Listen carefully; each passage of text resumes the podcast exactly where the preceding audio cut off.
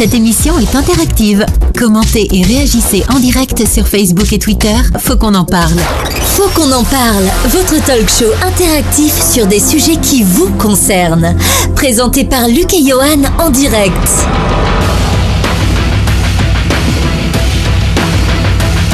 Bienvenue à toutes et à tous, c'est un plaisir de vous retrouver pour un nouveau numéro de Faut qu'on en parle, votre émission interactive qui traite de sujets qui vous concernent. C'est une émission un peu spéciale, euh, Faut qu'on en parle ouvre ses micros et vous donne la parole, et donne la parole surtout aux professionnels de santé en plateau et en duplex par téléphone. Une émission sans tabou, sans contrainte, nous avons été inondés de questions et ce sont les auditeurs qui à quatre-vingts pour cent sont à l'origine des questions qui vont être posées à nos Nos invités. Bonsoir Luc. C'est avec plaisir, hein, Johan, qu'on se retrouve pour euh, notre nouveau numéro de Faut qu'on en parle, votre magazine. Comme tu l'as si bien dit, Johan, c'est un sujet hein, qui a énormément fait réagir euh, les Français sur ce thème euh, sur la santé. On vous diffusera donc des messages euh, ce soir euh, que vous nous avez laissés. On vous rappelle aussi que vous pouvez donc réagir en direct sur notre page Facebook et Twitter avec le hashtag F Q E P. La page Facebook, c'est Faut qu'on en parle, ainsi que sur notre répondeur. Ça, c'est toute l'année. Hein, vous avez laissé plein de messages. zéro sept huit cent trente-neuf huit cent trente-neuf soixante-quinze. On remercie toutes les radios partenaires de votre émission. À ce jour, c'est vingt-sept radios F M ainsi que de nombreuses web radios. Nous, nous lançons donc notre nouvelle enquête. Au secours, mon hôpital est malade et voici le sommaire. Le sommaire, eh bien oui, il y a un an, le monde médical était vent debout face à la loi santé. Aujourd'hui, qu'en est-il? Ces dernières semaines, les médecins des hôpitaux se sont mis en grève pour protester contre les horaires à rallonge. Euh, que, peut, que se passe-t-il? Pourquoi en est-on arrivé là? Pourquoi nos professionnels de santé sont en train de craquer, voire même jusqu'à se suicider? Quel est l'avenir du système de santé? Quelles sont les différences entre le public et privé? Comment sont formés les infirmiers? Et comment appréhendent-ils leur entrée dans la profession? Et tout de suite, la présentation des invités, Luc.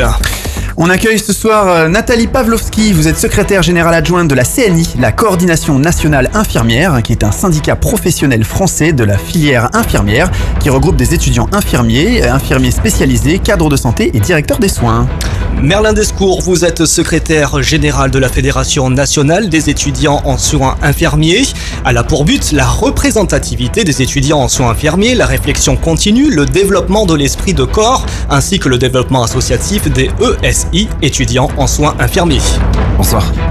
Claude Duranceau, vous êtes chef des urgences du centre hospitalier de Toulon-Sainte-Mus. Les urgences hein, sont le service d'un hôpital qui s'occupe de recevoir les malades et les blessés qui se présentent d'eux-mêmes ou qui sont amenés par les services de secours, SAMU, pompiers, et cetera. Les urgences, c'est plus de quinze millions de personnes par an qui y passent. Bonsoir. Daniel Gruson, vous êtes délégué général de la Fédération hospitalière de France. Créée en mille neuf cent vingt-quatre, elle réunit plus de mille établissements publics de santé, hôpitaux et étudiants de structures médico-sociales, soit la quasi-totalité des établissements du secteur public. Bonsoir. Bonsoir à vous. On va accueillir euh, en partie suivante d'émission euh, par téléphone Vincent Porteous qui sera représentant des infirmiers anesthésistes euh, face aux instances à l'Elysée et qui est aussi sage-femme au SAMU de Lille.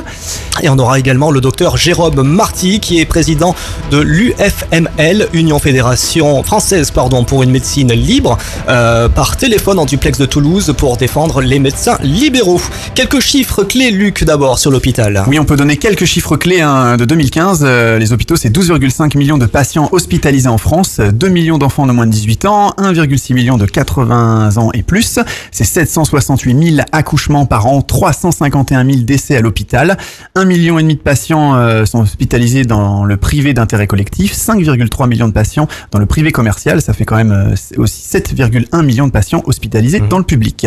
Il est à noter aussi que dans les cinq virgule six millions d'agents fonctionnaires en France, l'hôpital public représente un petit peu plus d'un million de personnes. Merci Mylène, journaliste pour ce média. Production nous a préparé un article. On t'écoute, Mylène. Bonsoir à tous. Et oui, depuis un an, la loi santé fait débat.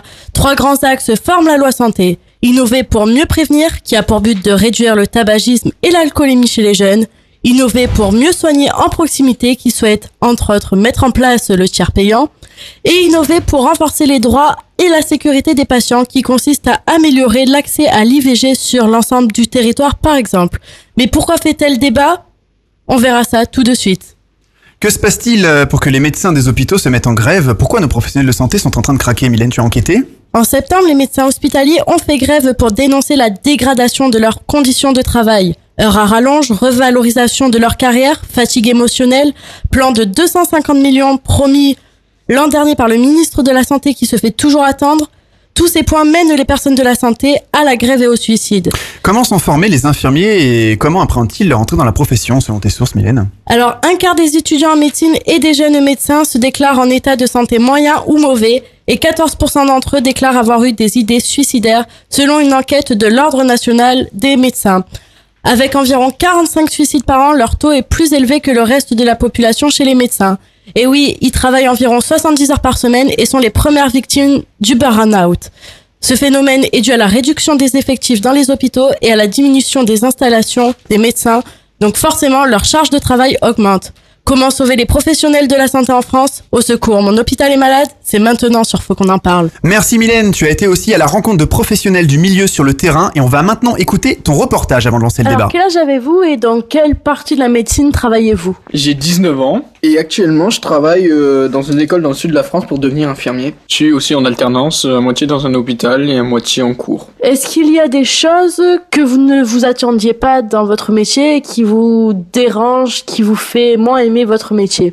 En premier lieu, c'est les horaires. C'est beaucoup, beaucoup d'heures de travail. On, il manque énormément de personnel par rapport au nombre de malades qu'il y a en France. Et c'est aussi beaucoup de chocs émotionnels. Pourquoi avez-vous choisi d'exercer ce métier ? C'est avant tout un plaisir de prendre soin des autres personnes qui en ont besoin. J'aime bien passer du temps avec des gens. Je peux les aider, ça me fait plaisir. Que pensez-vous des conditions de travail euh, des personnels euh, des hôpitaux ? Difficile pour eux depuis que les médecins euh, généralistes ont décidé de ne plus intervenir la nuit ou, euh, ou se déplacer à domicile, ce qui fait que maintenant les gens vont systématiquement aux urgences et ça leur fait du double travail. Comment appréhendez-vous votre entrée dans le monde du travail et comment voyez-vous votre avenir ? Ben, j'appréhende énormément euh, sur le nombre d'horaires, euh, d'heures que je vais faire. Si je vais en parallèle avoir une, une vie, euh, si je pourrais avoir une vie de famille, si je pourrais me consacrer du temps pour mes loisirs et aussi euh, j'espère que ce métier peut dire que c'est dur, n'impactera pas mon moral. Suite à voir de, des personnes mourir quasiment tous les jours, que ça ne m'atteigne pas au bout de trente à quarante ans donc, de travail. Donc euh, est-ce que je vais faire ce métier euh, toute ma vie ? Je ne sais pas. Cette nouvelle loi santé, je trouve qu'elle est, elle est intéressante parce qu'elle est euh, justement euh, sur une phase euh, qui, est, qui était souvent un peu oubliée, qui est la prévention. En fait, elle a un axe d'orientation euh, qui permet, de,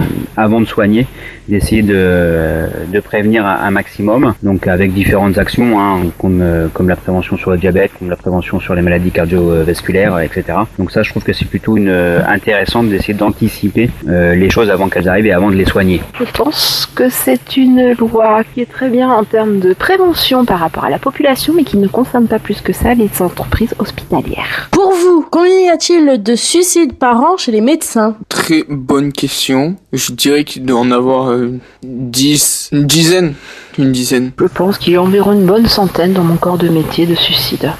Au secours, mon hôpital est malade. C'est le thème de notre émission spéciale ce soir. Merci Mylène pour ce reportage. Loi santé bilan, un an après, quelles sont les mesures phares qui ont été efficaces ?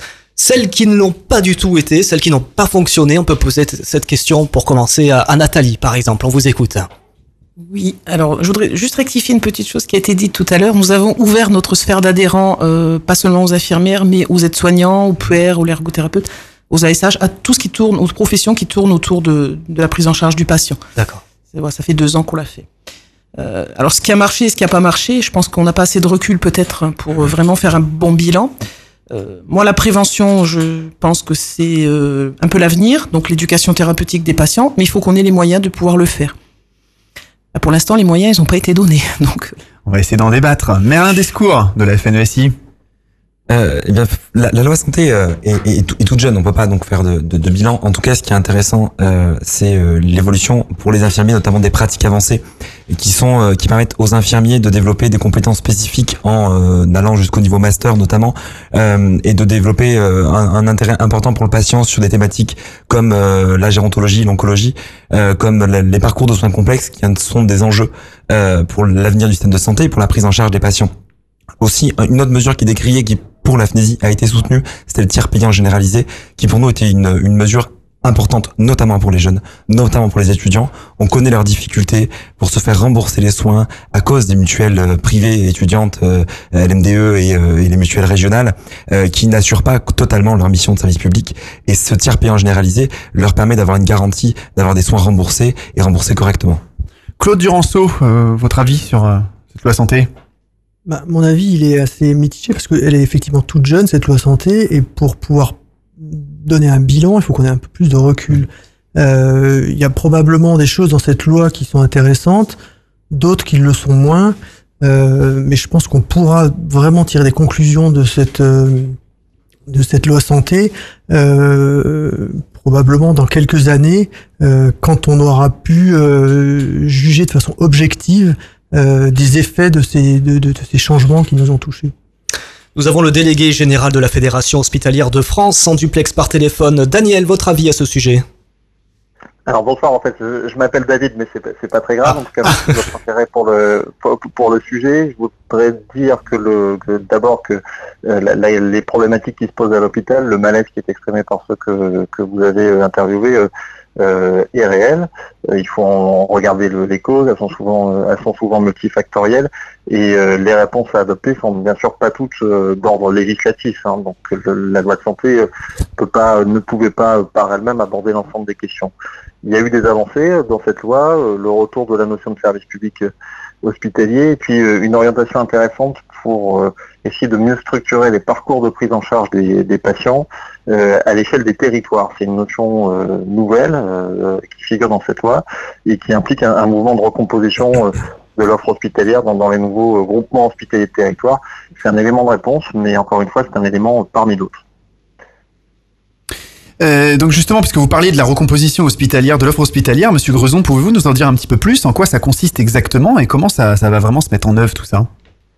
Oui, alors c'est une demande ancienne hein, de la, la Fédération hospitalière de France qui, qui, qui appelait depuis euh, longtemps de, de ses voeux la mise en œuvre d'une stratégie de groupe, c'est-à-dire euh, définir, un, un, donner un cadre permettant aux établissements hospitaliers, aux établissements médico-sociaux qui prennent en charge euh, les, les personnes âgées, les personnes en situation de handicap, de, de mieux s'organiser entre eux pour avoir euh, une réponse plus, plus cohérente à l'échelle d'un territoire donné. Donc la loi de santé, son article cent sept hein, précisément, à créer ce cadre à travers ce qu'on appelle euh, les G H T, alors j'aime pas trop le, le sigle, hein, ce sont des, des groupements hospitaliers de, de territoire et qui ont fait obligation euh, aux hôpitaux de s'organiser euh, entre le d'ici au premier juillet deux mille seize, hein, et entre janvier et juillet, il y a vraiment très peu de temps pour s'organiser, euh, à l'échelle de, de nouveaux territoires qui, qui ont été définis. Donc on est passé euh, d'un cadre d'organisation à mille établissements qui conservent bien sûr leur autonomie, euh, à euh, de nouveaux périmètres de cent trente-cinq groupements. Et surtout, et c'est fondamental, euh, ces groupements sont organisés ou doivent s'organiser autour de projets médicaux partagés à l'échelle de ces territoires, c'est-à-dire mieux identifier euh, les filières de prise en charge des, des patients. Et là, ce travail, il est en cours sur le terrain. Les établissements ont jusqu'à la, la fin euh, du mois de juin deux mille dix-sept pour définir cet axe. Et on voit que ce qui remonte euh, du terrain, ce qui en monte de De, de nos adhérents, euh, c'est un travail intéressant sur les filières, la gérontologie, euh, l'A V C, la psychiatrie, donc tout ça se structure. Euh, évidemment, c'est une réponse d'organisation à l'échelle des territoires, euh, mais euh, ça doit aussi s'accompagner d'une réflexion sur le Euh, l'organisation euh, de l'offre et puis aussi sur les, les moyens qu'on donne qu'on donne au secteur. Hein. Le, le, le gouvernement a fait des annonces en début d'année sur le, le financement des missions de service public. Pour le moment, on a le sentiment que que, le, que, que ces annonces sont pas encore complètement suivies d'effet dans les dans les circulaires budgétaires qui sont envoyées aux établissements. Et puis on voit qu'il y a, il y a des efforts de productivité qui sont demandés aux structures et qui se retrouvent sur le terrain avec euh, effectivement des, une période qui est exigeante pour les professionnels hospitaliers. Nathalie Pavlovski, votre avis sur cette recomposition de l'offre hospitalière, Nathalie Pavlovski de la C N I? Alors les G H T, donc les groupements de hospitaliers de territoire, ça peut paraître une bonne idée sur le papier. Dans la réalité euh, des choses, par exemple dans les Bouches-du-Rhône, quand vous avez un, un G H T avec treize hôpitaux, je ne sais pas si c'est vraiment gérable. Euh, d'autre part, comme vous l'avez dit, les financements n'ont pas encore été définis. Euh, L'O N D A M, donc c'est euh, l'évolution des coûts, Euh, avait été baissé, il a été un peu remonté. Moi, je suis très dubitative quant euh, à la mobilité des personnels. Et puis, euh, je suis bon. Alors, on verra parce que là, euh, on en est au début. Euh, rien n'est encore fait. Les conventions sont signées, d'accord. Mais après, on verra en pratique. C'est surtout ça, moi, qui m'intéresse. Alors avant de donner la, la parole à, à Merlin, on vous rappelle que vous pouvez réagir hein, sur le site internet Faut qu'on en parle, les réseaux sociaux également avec la page Facebook et Twitter. Merlin, on vous écoute. Les, effectivement, les, les groupements hospitaliers de territoire ont pour mission aussi la coordination des instituts de formation. Et ça, c'est une mesure qui inquiète la FNESI, euh, car aujourd'hui, on ne sait toujours pas comment ça va se mettre en pratique, alors que notre formation est en pleine discussion pour une intégration universitaire pleine et entière. Euh, on a aujourd'hui des systèmes équivalents qui réunissent les I F S I auprès des universités, et c'est des systèmes qui sont des coquilles vides, qui fonctionnent très mal euh, et qui ne permettent pas réellement une véritable intégration universitaire des instituts. Ces coordinations, on en voit aujourd'hui des effets, quelquefois un petit peu délétères euh, pour les étudiants, par exemple en région parisienne où on se retrouve avec un directeur pour deux à trois instituts de formation, ce qui ne permet pas une coordination efficace et une, une, un apprentissage efficace pour les étudiants. Donc ça, c'est notre inquiétude et aujourd'hui, on attend vraiment la mise en place, euh, les décrets d'application. En tout cas, les textes d'application pour qu'on puisse voir comment ça va se coordonner au niveau des instituts de formation. Merci Merlin. Le chef des urgences du centre hospitalier de Toulon, Saint-Thomus, est présent également ce soir. Merci pour votre participation. Claude Duranceau, on vous écoute à ce sujet. Alors, j'ai juste une petite modification. Euh, je suis chef du service des urgences de la Seine. Euh, qui en fait fait le... le je crois, je crois qu'on va, on va remercier notre community manager ce soir. Pour il a assuré ce soir. C'est correct. Désolé, c'est le direct. Non, non, c'est pas très grave. En fait, c'est le même hôpital. Vous appelez, oui. vous appelez bien Claude, hein, vous ouais, nous rassurez. D'accord, bon, c'est bien. Ça va. C'est le même déjà, hôpital, il y a deux services d'urgence qui, sont, euh, qui, qui fonctionnent ensemble. Les, les médecins sont communs, euh, mais il y a deux entités différentes puisque les, les, les deux, il y a deux sites différents pour les urgences. Donc, votre avis, vous, sur la recomposition de l'offre hospitalière? Alors, vous êtes peut-être concerné différemment, mais au niveau des urgences. On, on est concerné euh, par cette recomposition. Pour l'instant, c'est, c'est un peu une nébuleuse ce truc parce que euh, chaque, euh, je parle pour, pour pour le service que je connais, donc le service d'urgence. Chaque service d'urgence fonctionne pour son propre compte et pour son hôpital. Euh, actuellement, sur euh, le, le, le G H T, euh, sur le sur le Var. Euh, est en formation. Euh, on n'a pas encore de, de, d'éléments euh, euh, très objectifs pour dire euh, ça marche, ça marche pas. Euh, on est vraiment dans le, dans le début. Euh, il y a probablement encore une fois des choses qui seront euh, qui seront intéressantes, euh, notamment sur les filières de soins. On a on a le sentiment que euh, il y a quand même beaucoup à, à gagner là-dedans. Mais il y a probablement aussi des, des choses à perdre, et ça on on on a on on n'en a pas encore le, le on n'a pas encore touché du doigt, euh, notamment avec le on a une espèce d'ébauche de G H T euh, avec le SAMU euh, qui fonctionne avec les avec tous les hôpitaux du Var, qui est déjà un espèce de G H T euh, qui veut pas dire son nom. Euh, est-ce que on va étendre ce fonctionnement à l'ensemble des services d'urgence? C'est le souhait. Euh, je vois pas bien comment on va faire, notamment en termes de mobilité des personnels. C'est la grosse crainte de tout, je pense, de l'ensemble de, de, d'entre nous. Euh, je me vois pas bien euh, aujourd'hui aller euh, prendre une garde à, à Toulon et euh, dans trois jours aller prendre la même garde à Fréjus où je connais absolument personne. Enfin, où je connais le travail, je le connais, mais les, les habitudes de fonctionnement, et cetera, je les connais pas. Euh, je suis pas sûr qu'on soit si facilement échangeable. Euh, donc euh, oui, c'est, je pense que c'est un vœu pieux, moi. Merci, vous écoutez Faut qu'on en parle sur votre radio, l'émission interactive qui traite de sujets qui vous concernent. On va marquer une courte pause. Notre enquête ce soir, au secours, mon hôpital est malade. Réagissez et commentez nos sujets d'actualité en rejoignant notre page Facebook Faut qu'on en parle. Faut qu'on en parle, c'est le talk show qui aborde des sujets qui vous concernent. Un témoignage, un avis, un coup de gueule, nous sommes à votre écoute. Laissez votre message sur le répondeur de Faut qu'on en parle au zéro sept huit trois neuf huit trois neuf soixante-quinze. Ça est parti de la revendication. Une, euh, une petite question quand même. Euh, les pharmaciens ont failli avoir le droit de vacciner. Hein, vous vous rappelez de ça? Ils l'ont. Euh, ils l'ont depuis ce soir. En, en arrivant ah. ici, j'ai écouté à la radio. Ah bah. Les parlementaires ah. ont signé. Dans les pharmaciens minutes. auront le droit Alors de Alors oui, vacciner. Mais pour la grippe, uniquement ou pas? C'était ça ma euh, question. J'espère que c'est que ouais. pour la grippe, parce que là, je vais sauter au plafond. Ah ben justement, en fait, voilà, ils reviennent à la charge. Enfin, voilà, ils reviennent à la charge ces jours-ci, effectivement, pour parler du vaccin contre la grippe. Est-ce que vous pensez que c'est une bonne idée? Visiblement, Nathalie, Non, je pense pas que c'est une bonne idée. Il y a des professionnels de santé qui ont déjà été formés pour ça. Pourquoi on va encore chercher? Les pharmaciens sont des commerçants, il faut quand même le savoir. Et c'est un petit peu euh, comme voilà. les ophtalmos maintenant, où on peut, euh, je crois que c'est. c'est... On va demander l'avis à tous nos invités, mais je crois que ça, ça fait réagir en plateau et je pense qu'au téléphone aussi. Alors, Merlin Descours. Du côté des étudiants, on n'est absolument pas, on n'est absolument pas d'accord sur ces questions-là. Pour Alors, nous, euh, la vaccination ne pose pas problème du moment qu'elle est réalisée, euh, que les pharmaciens sont formés à la réaliser ce geste.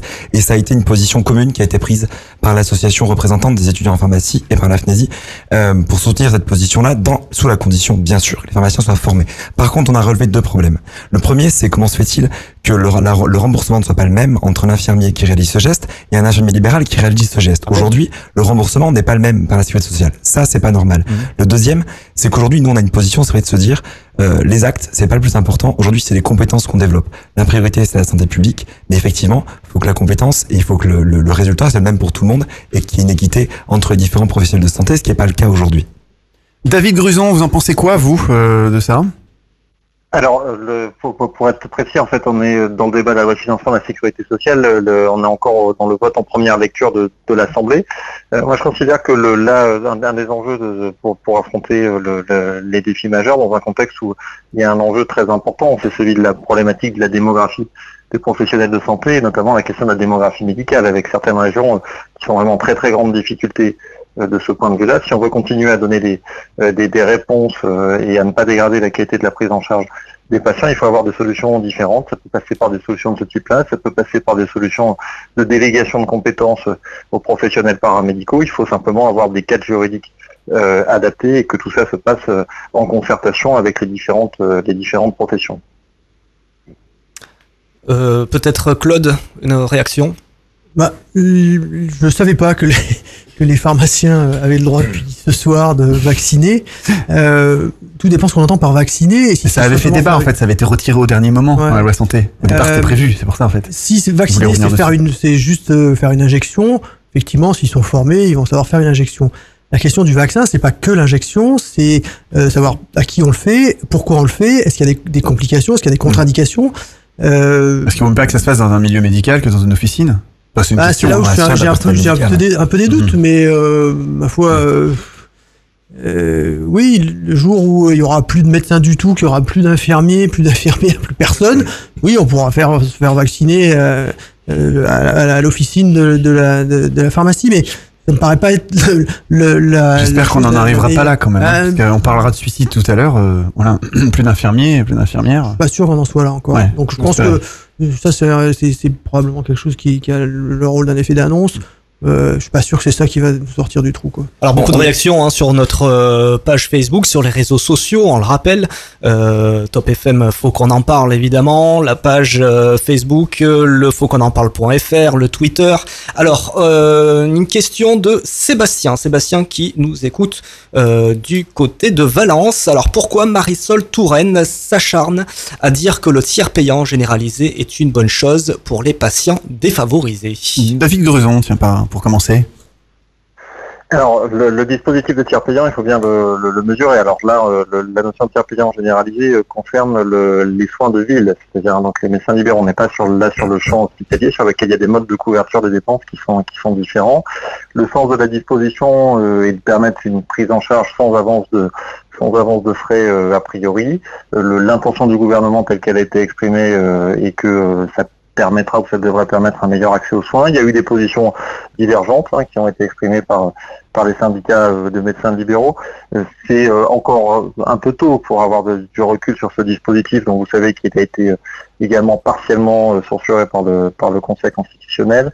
Les expériences qui existent dans d'autres pays euh, qui ont déjà mis en place des solutions de, de tiers payants, mais aussi dans certains euh, éléments du territoire national. Vous savez que le, le tiers payant généralisé existe notamment dans les départements d'outre-mer ou dans certains départements d'outre-mer. Ça ne fait pas le tiers payant lui-même qui est, euh, qui est la seule question ou le seul facteur d'accès aux soins. Ça dépend euh, aussi surtout beaucoup de la bonne coordination euh, des professionnels et puis ça implique... Euh, derrière aussi d'avoir une action en amont sur la structuration des parcours, la prévention. Donc la, la manière dont on, dont on rembourse et le délai avec lequel euh, on rembourse est, est un élément parmi d'autres dans, dans l'accès aux soins.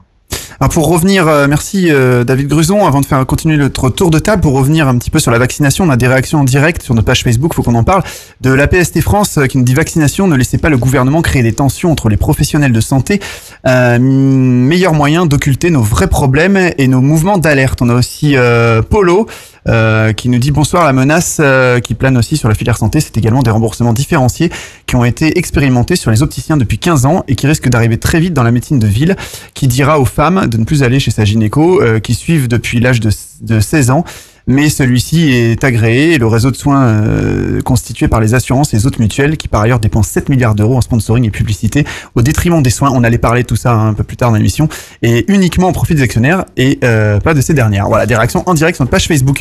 Pour revenir sur le tiers payant généralisé, euh, Nathalie de la C N I, vous avez un, un avis dessus ? Oui, j'ai un avis. Je pense que c'est une bonne chose pour les personnes défavorisées, pour les étudiants, comme l'a dit Merlin, ça c'est clair. Euh, après moi, je, je pense qu'on peut mettre une petite crainte, c'est qu'il y ait des des dérapages parce que ben on ne maîtrise pas justement le coût des choses. Donc il faut faire très attention peut-être à ce niveau-là. Merlin Descours ? Juste revenir sur le sur oui. la, la question de la vaccination et de la délégation mm-hmm. de tâches. Aujourd'hui, en fait, on est dans un système de santé où face à des problématiques de santé, la seule réponse, c'est de déléguer des tâches. C'est-à-dire que de, de faire un, une descente de compétences, plutôt que d'attribuer une nouvelle compétence aux professionnels et de, de replacer les professionnels dans le contexte du système de santé, la seule réponse, c'est de dire ben, on va déshabiller Paul pour habiller Jacques. Or, la, la réponse aujourd'hui, la solution, elle n'est pas là. Elle est de travailler non plus par acte, de travailler par compétences, des compétences qui sont transversales entre les différents professionnels, euh, de, d'arrêter quelquefois un corporatisme entre les différentes professions et, d'a, et d'arriver à, à mettre le patient au cœur du système de santé et non pas tout autre professionnel. Vraiment d'arriver à, à travailler pour le patient. Euh, concernant le tiers payant généralisé, euh, on l'a dit, nous on l'a soutenu sur la sur la partie sur la partie notamment pour les étudiants.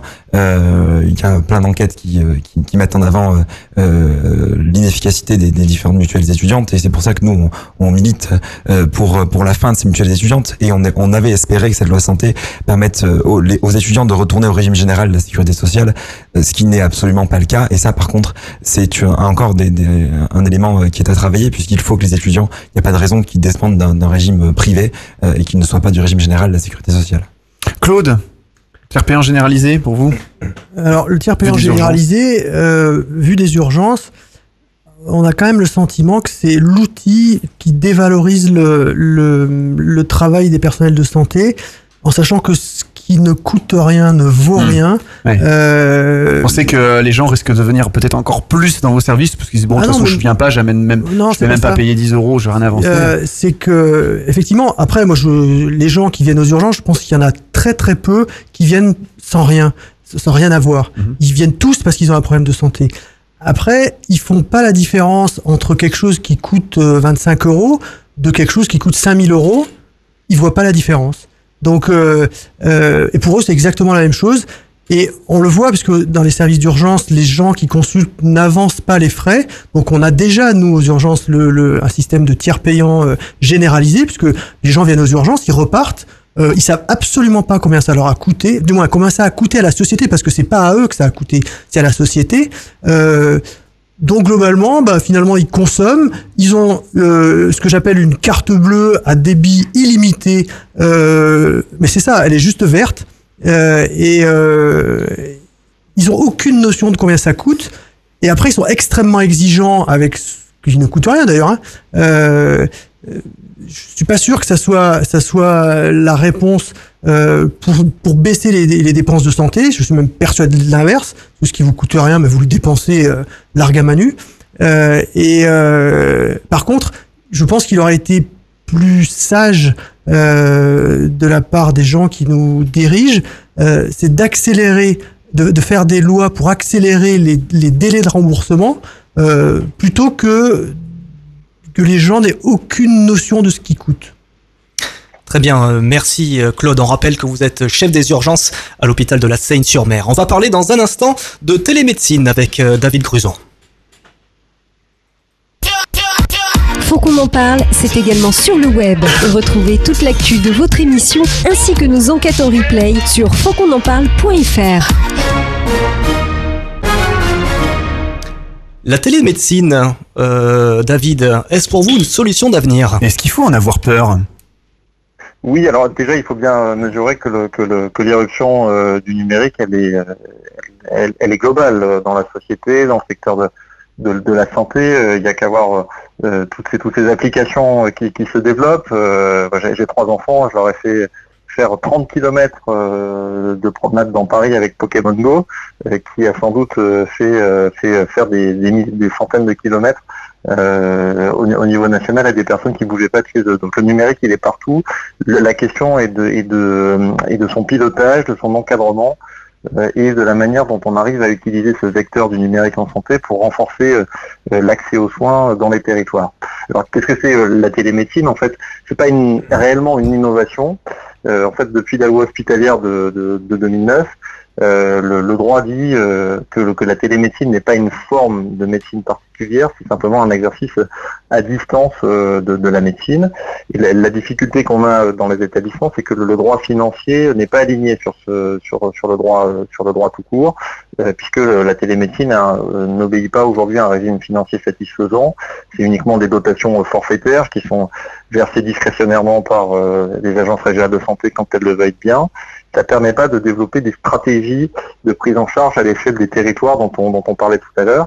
Et on a fait remonter au niveau de la Fédération hospitalière de France les bonnes expériences qui existent sur le terrain. Il y en a vraiment des, des centaines. Je prends plusieurs exemples concrets. Hein. Par exemple, vous avez euh, des exemples sur le terrain. On en a vu en Aquitaine, on en a vu dans le dans le Hainaut, de développement de, euh, du télé A V C, ce qui permet en fait d'avoir un avis neurologique à distance, qui permet de, euh, avec une formation des, des médecins urgentistes, de prendre des décisions de thrombolyse euh, à distance sur avis du neurologue, ce qui permet de, de, de, de gagner du temps dans, dans la réponse. Euh, et puis vous avez par ailleurs le développement de, de téléconsultations euh, gériatriques pour les personnes âgées, qui permet, euh, et puis aussi par les personnes en situation de handicap, qui permettent de leur donner une réponse ou des éléments de réponse euh, depuis euh, l'hôpital vers leur établissement pour éviter qu'elles qu'elles ne viennent euh, emboliser les urgences.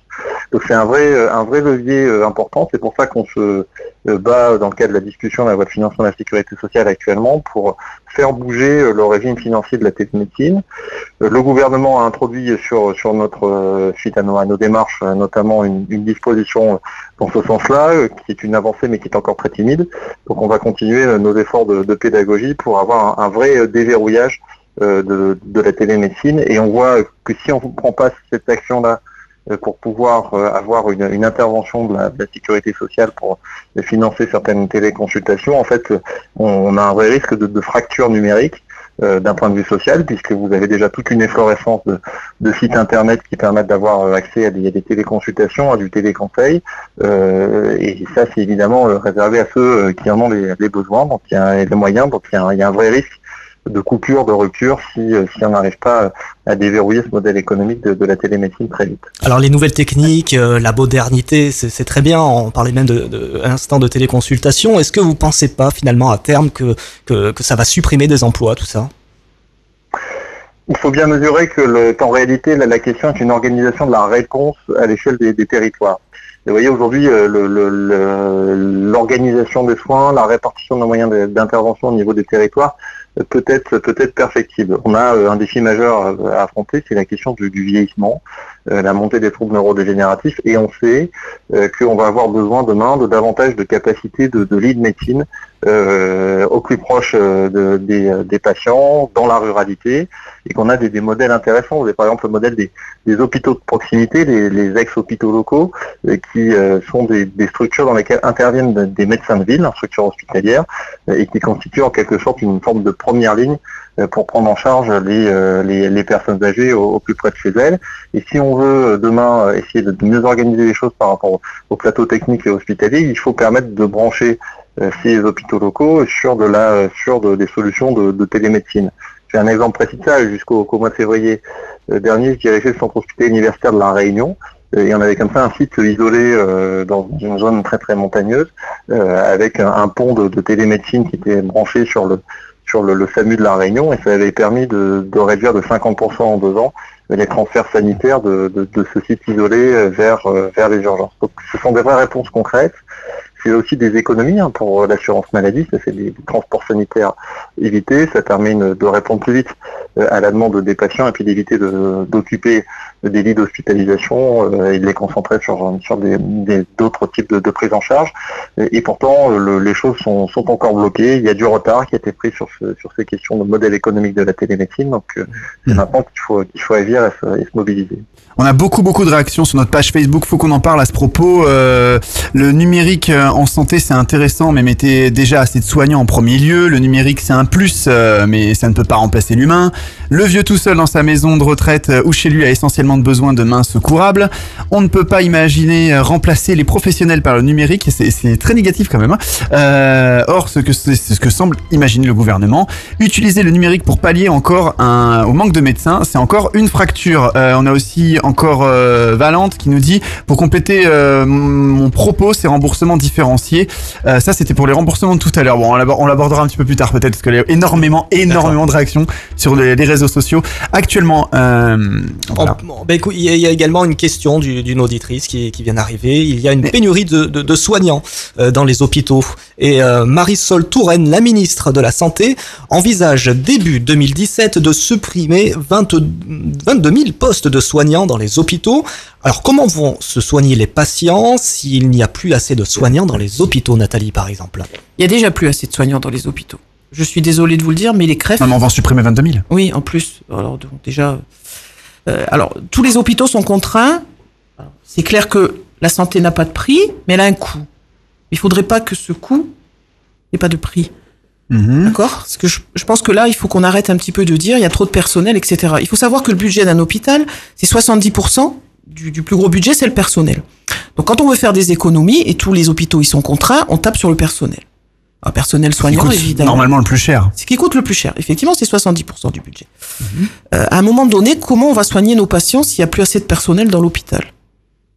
Moi, je pose la question parce que je pense... Euh, Madame Marisol Touraine n'a pas la réponse. Peut-être avec la télémédecine, vous avez un avis dessus ? Ah non, la télémédecine, il n'y a plus d'humains. Donc, euh, je pense que la télémédecine, il euh, y a encore plus. Des robots qui font euh, tout ce que les infirmières font, les aides-soignants, et cetera.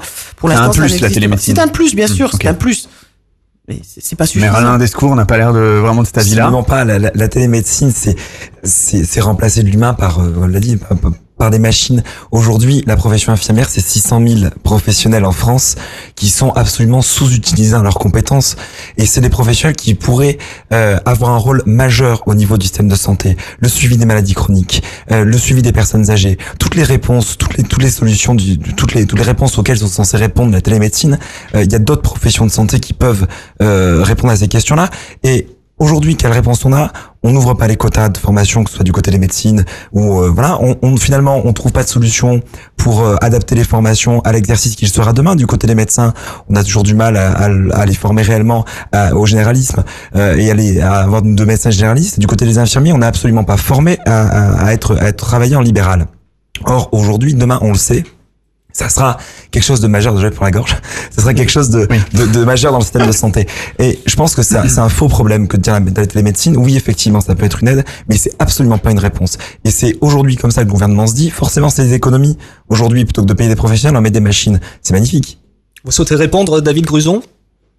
Oui, alors peut-être peut-être deux points. Euh, est-ce qu'il y a une tension, une pression sur les effectifs hospitaliers ? Oui, bien sûr, c'est ce que euh, c'est le point euh, que l'on s'enlève constamment euh, à, à la Fédération hospitalière de France en demandant au gouvernement de, de desserrer euh, les éléments de contrainte vers des, des établissements euh, vers les établissements hospitaliers. Euh, le, le chiffre de vingt-deux mille suppressions de postes, il est sujet à caution. En, en réalité, euh, le, la question étant pas celle de suppression nette euh, d'effectifs, mais celle d'une progression euh, de, de ces effectifs qui n'est pas au rendez-vous de la dynamique très très forte d'activité que connaissent euh, que connaissent les établissements. Donc il y a euh, des efforts importants qui sont demandés, euh, de notre point de vue, euh, des efforts qui qui, euh, qui pourraient être ajustés, adaptés, et puis surtout euh, la réelle problématique, c'est que euh, cette, cette, cette augmentation d'activité, euh, il n'y a pas de réformes structurelles Euh, que l'on qu'on appelle de, de nos voeux de, depuis longtemps, sont pas mises en œuvre euh, à ce stade euh, de manière suffisante. Le, la télémédecine, c'est une réponse parmi d'autres. C'est pas ça qui va euh, remplacer le, le, le contact du soignant au lit du malade. C'est pour permettre de donner plus de sécurité de prise en charge dans, dans les exemples très concrets que, que, que je parlais, mais il faut, dont je parlais, mais il faut aussi aborder les questions d'organisation du travail, de temps de travail, euh, et ça, pour le moment, le gouvernement n'a pas abordé euh, de front euh, ces questions-là. Il faut donner, restituer aux hôpitaux des marges de souplesse. Euh, on avait fait euh, le calcul euh, que euh, chaque année, euh, les, un directeur d'hôpital recevait deux cents euh, instructions écrites euh, de, la, de ses autorités de tutelle nationales et régionales. Pendant qu'il reçoit ces consignes bureaucratiques, euh, il ne gère pas, euh, il peut pas être au contact de ses équipes euh, à la hauteur de, de ce qu'il de, de ce qu'il pourrait. Donc il faut libérer du temps pour les professionnels, il faut desserrer les contraintes. Et puis il y a une notion à laquelle on est très attaché, c'est celle d'autonomie des établissements. Le cadre des groupements hospitaliers de territoire donne une marge, on l'espère, en tout cas de d'épanouissement de cette autonomie, et ça permettra d'aller dans, dans, dans le sens de, de signer aussi de confiance vers les professionnels. Exemple précis, intéressant, vous savez, le, le droit d'option qui avait été ouvert pour les professionnels infirmiers, qui leur C'est en gros un mécanisme qui leur permettait, euh, qui avait été ouvert en deux mille dix, qui leur permettait de travailler plus longtemps, mais en même temps d'avoir une revalorisation euh, salariale assez significative. Bah, la grande majorité des, des professionnels infirmiers ont fait le choix euh, d'activer d'activer cette option. Donc c'est en proposant comme ça des, des options de souplesse, en faisant le choix de l'appel à la à l'engagement et, euh, et, à la, et à la volonté des professionnels, qu'on qu'on leur enverra des, des signaux de confiance. C'est le point clé, il faut faire confiance aux hospitaliers si on veut, si on veut conserver la, la qualité de notre système de soins. Merci David Gruson. On rappelle que vous étiez en duplex par téléphone. Vous êtes délégué Merci général de la Fédération hospitalière de France. Merci pour votre participation. Vous écoutez Faut qu'on en parle sur votre radio. Voilà, restez là avec nous. Une émission spéciale hôpital. Mon hôpital est malade. Émission spéciale santé. Et puis on va faire intervenir Claude, le chef du service d'urgence de la Seyne-sur-Mer. Ouais, je voudrais revenir sur la télémédecine. Euh, effectivement, c'est pas la télémédecine. Il faut quand même voir que c'est uniquement euh, un outil et ça remplace pas effectivement des des, des personnels. Par contre, euh, je vais vous citer le cas. Ça va tout de suite éclairer vos, vos auditeurs. Euh, on avait il y a quelques années. Euh, Ben, il y a toujours d'ailleurs, les, les, tous les hôpitaux qui sont dotés d'un service d'urgence maintenant sont dotés aussi d'un scanner, et qui dit scanner dit radiologue. Euh, et euh, il y a quelques années, on a commencé à avoir un problème de nombre de radiologues, c'est-à-dire que euh, il y avait de moins en moins de radiologues dans les hôpitaux publics. Donc, euh, ben, par voie de conséquence, ils étaient de plus en plus souvent de garde. Comme ils étaient de plus en plus souvent de garde, ils ont fini par démissionner. Et au bout d'un moment, il n'y avait plus personne pour interpréter les scanners. Euh, et puis tout d'un coup, on s'est rendu compte que finalement, que le radiologue soit de l'autre côté de la vitre de la console du scanner ou qu'il soit de l'autre côté de la planète, euh, les, il ne regardait que les images, il ne, il ne, n'accédait jamais aux patients. Euh, et du coup, on s'est dit, mais finalement, pourquoi mettre le radiologue juste derrière le patient? On peut très bien mettre un seul radiologue euh, qui est basé... Euh, n'importe où, euh, et lui faire parvenir les images euh, scanographiques euh, par Internet. Il va interpréter l'image scanographique puisqu'il a absolument pas accès aux patients, que, qu'ils soient dans l'hôpital ou, ou pas. Euh, et du coup, on s'est retrouvé maintenant avec plusieurs scanners qui sont abonnés à un seul radiologue qui fait, au lieu de faire deux scanners dans la nuit, il en fait cinquante. Euh, mais euh, bah, du coup, tous les services d'urgence ont leur scanner. Euh, et finalement avec moins de radiologues. Donc c'est, ça fait partie des réponses euh, que la télémédecine a, a donné en, euh, en mieux dans cette dans cette configuration-là. Euh, mais effectivement, il faut pas faire, faire enfin vouloir faire à la télémédecine ce qu'elle peut pas faire. Merci Claude. Euh, Mylène, donc tout à l'heure, hein, tu nous as expliqué en début d'émission que les professionnels de santé ont des horaires à rallonge. On a entendu soixante-dix heures par semaine, si ce n'est même pas plus. Euh, que se passe-t-il? Pourquoi on en arrive là? C'est vraiment dans notre sommaire. Pourquoi nos professionnels de santé sont en train de craquer, voire même se suicider? Nathalie Pavlovski, de la Coordination nationale des infirmières. Depuis juin, il faut, sa- il faut savoir qu'il y a quand même... Il y avait cinq, euh, on va dire, soignants qui se sont suicidés. On en est à huit. Et encore, je pense que tout n'a pas été dit, tout n'a pas été déclaré, donc on l'a pas médiatisé suffisamment. On entend, honnêtement, on entend. Est-ce que, Johan, tu as déjà entendu parler des suicides des médecins dans les médias? Des médecins, non. Dans d'autres secteurs, des professionnels, oui, de santé, euh, voilà. de, professionnels de santé. Voilà. Mais... honnêtement, on n'en a pas entendu parler. Personnellement, non. Ouais, Johan, visiblement, non plus. Ah, moi, je ne parle que de ce que je connais. Hein. Je parle des infirmières, effectivement, des aides-soignants ou des cadres. Des professionnels des de professionnels santé. Enfin, voilà, de santé. Y a... Donc, on peut mettre les médecins sont des professionnels de santé aussi. On est bien d'accord. Hum. Et je pense que effectivement, les, les contraintes qui pèsent sur eux peuvent mener quelquefois à un burn-out et à des idées suicidaires, effectivement. Alors, y a... alors, bien sûr, un, un suicide, c'est jamais. Euh... C'est toujours multifactoriel, il n'y a pas que le travail, mais le travail peut être la goutte d'eau qui fait déborder le vase. Et euh, je, je pense qu'on là en ce moment, on est tous contraints dans le travail. Je connais pas une infirmière qui me dit ah ben moi non non euh, c'est super, euh, je fais pas je fais pas assez d'heures, et cetera. C'est pas vrai. On est rappelé sur nos repos pour remplacer. Il y a un absentéisme galopant. Comme on travaille à flux tendu, ben, dès qu'il y a un petit grain de sable, ça détraque toute la machine. Et donc on rappelle les gens sur leur repos, sur leur congé. Ça arrive alors que normalement la loi le permet pas. Et ce qui fait que ben, ça mène à un épuisement professionnel. Donc euh, je, je je je plains les étudiants qui vont arriver sur le marché du travail, parce que s'ils voient ça, je pense que ça va pas les encourager euh, vraiment pour le métier. Il faut vraiment avoir la foi là. Merlin Descours, vous êtes secrétaire général de la Fédération nationale des étudiants en soins infirmiers. Une réaction à ce sujet, on vous écoute. En fait, la, la violence vers les soignants, elle commence dès la formation. Euh, on a réalisé une enquête il y a deux ans auprès de plus de trois mille étudiants infirmiers et euh, on a eu un constat qui a été euh, confirmé puisqu'on avait déjà réalisé une enquête en deux mille neuf. On a plus pas quasiment cinquante pour cent des étudiants qui considèrent leur formation comme violente, qu'elle soit en institut de formation ou en stage. En institut de formation, c'est des problèmes de gouvernance, de démocratie à l'intérieur des instituts qui sont encore euh, considérés quelquefois comme des écoles avec euh, des maîtresses qui enseignent à leurs élèves euh, leur savoir sans pouvoir que sans que les étudiants puissent réellement s'investir euh, dans la vie de leur institut de formation. Euh, en stage, malheureusement, on voit que les professionnels sont tendus en stage, ont des difficultés et la violence et la, la, la souffrance des professionnels, se, généralement, eh bien, euh, arrive vers les étudiants comme de la violence euh, et, et c'est quelquefois très très difficile pour les étudiants de de, de, de subir ces situations-là, au point qu'on a quarante pour cent des étudiants qui ont déjà pensé arrêter leur formation. On a même des étudiants qui font leur premier stage et qui quittent la formation parce qu'ils voient des conditions de travail dans lesquelles ouais. ils n'ont pas envie de travailler derrière, ouais. sans compter les cas de suicide. On l'a entendu dans le reportage de Mylène, il se posait la question, oui. euh, l'étudiant qui avait dix-neuf ans, là, je crois, dans le reportage. On a tous vécu des stages difficiles. Effectivement, il y a aussi l'étudiant dépendant. Enfin, j'ai faut pas, être quand même très motivé aujourd'hui. Sur tous les professionnels, la question n'est pas là. Mais les conditions de travail, quand, quand un infirmier de travail n'a pas de bonnes conditions de travail, il peut pas encadrer correctement un étudiant. Oui, et ça en vient à des erreurs qui sont dangereuses pour les patients. C'est le problème, c'est le problème, c'est que derrière, c'est pas que le, c'est pas que le soignant, c'est pas que l'étudiant, c'est le patient derrière. Aujourd'hui, quand on quand on a un étudiant infirmier, que des établissements privés ou publics se servent d'un étudiant infirmier pour aller remplacer un aide-soignant qui est absent dans un étage, et qu'on lui dit mais si tu vas pas, on ne valide pas ton stage. L'étudiant, il fait quoi? Il y va, il fait tomber un patient, il est pas encadré. C'est lui qui a tort. On a des situations comme ça tout le temps. On a des étudiants de troisième année qui sont embauchés aide-soignants, qui font fonction infirmière dans les services. Comment est-ce qu'on peut accepter ça? Ils n'ont pas les compétences, ils n'ont pas été diplômés encore. Ouais, en effet, ouais. Ça se comprend. Mmh. Aujourd'hui, moi, je suis, je suis juste pour terminer. Aujourd'hui, je suis, je suis infirmier diplômé. Je suis au chômage. On me propose du boulot. Il y a d'autres aides-soignants pour faire fonction infirmier. Mm-hmm. Chercher okay. l'erreur. Ouais, en ouais, effet. On accueille aussi Vincent Porteous euh, par téléphone, donc en duplex de Lille, me semble-t-il, entre Lille et Paris. Il nous avait dit lors de notre préparation euh, de l'émission. Donc Vincent Porteous, vous êtes aussi porte-parole un petit peu. Euh, C'est le représentant de... des infirmiers anesthésistes euh, face aux instances. À l'Élysée. Oui, à l'Élysée, au ministère. Donc d'ailleurs, vous y étiez, me semble-t-il, hier. Euh, bonjour.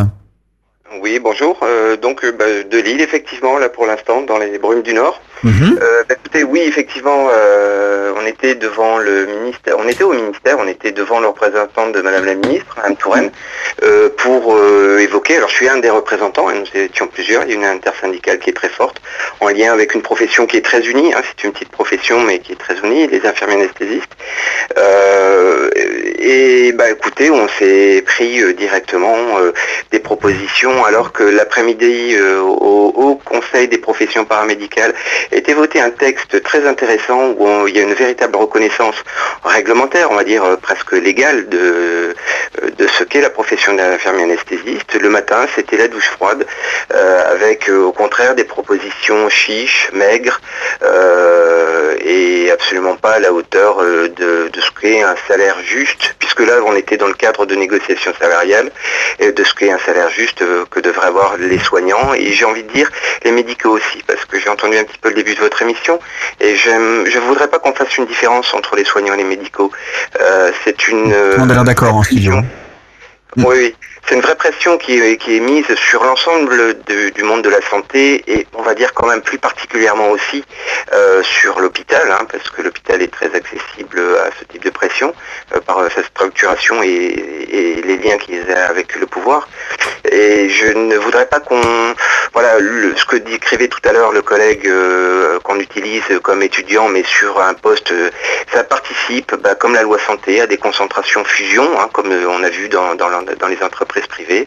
Sauf que là, on ne peut pas délocaliser. Bah, alors, on, on utilise toutes les méthodes euh, pour ubériser un petit peu les professions, euh, pour les payer moins, tout en leur en faisant faire le plus, comme disait la collègue tout à l'heure, euh, des temps de travail totalement illégaux dans les hôpitaux, totalement illégaux, et en même temps euh, de plus en plus de choses, mais bien sûr en les payant de moins en moins.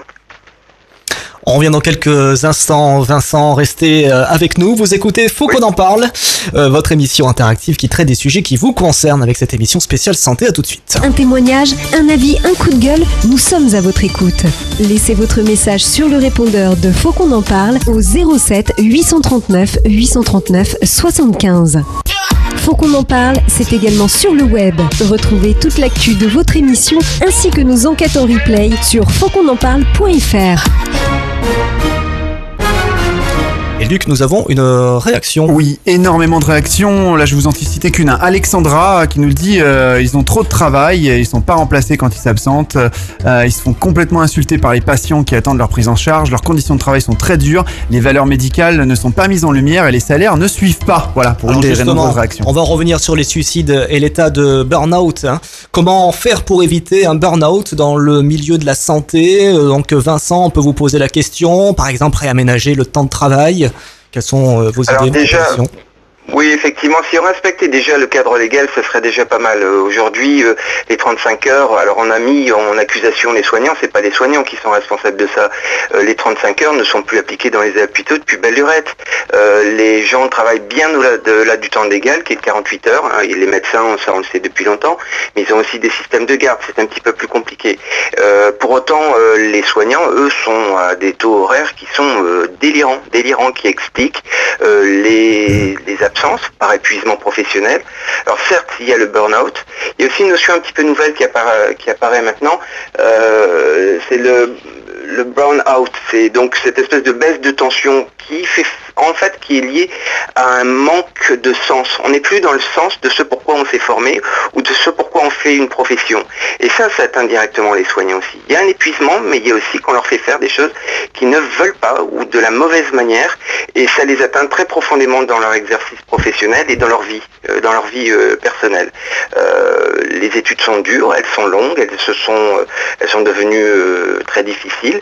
Et euh, aujourd'hui, bah, on ne fait pas ces sacrifices euh, pour, certes, une reconnaissance financière, certes, des difficultés à, à travailler dans des conditions cor- correctes, mais ce qui restait encore, c'était ce lien avec le patient, avec le travail bien fait, et on est en train de le perdre par des conditions qui sont absolument intolérables dans les hôpitaux, et je pense on peut dire aussi dans, pour nos amis libéraux.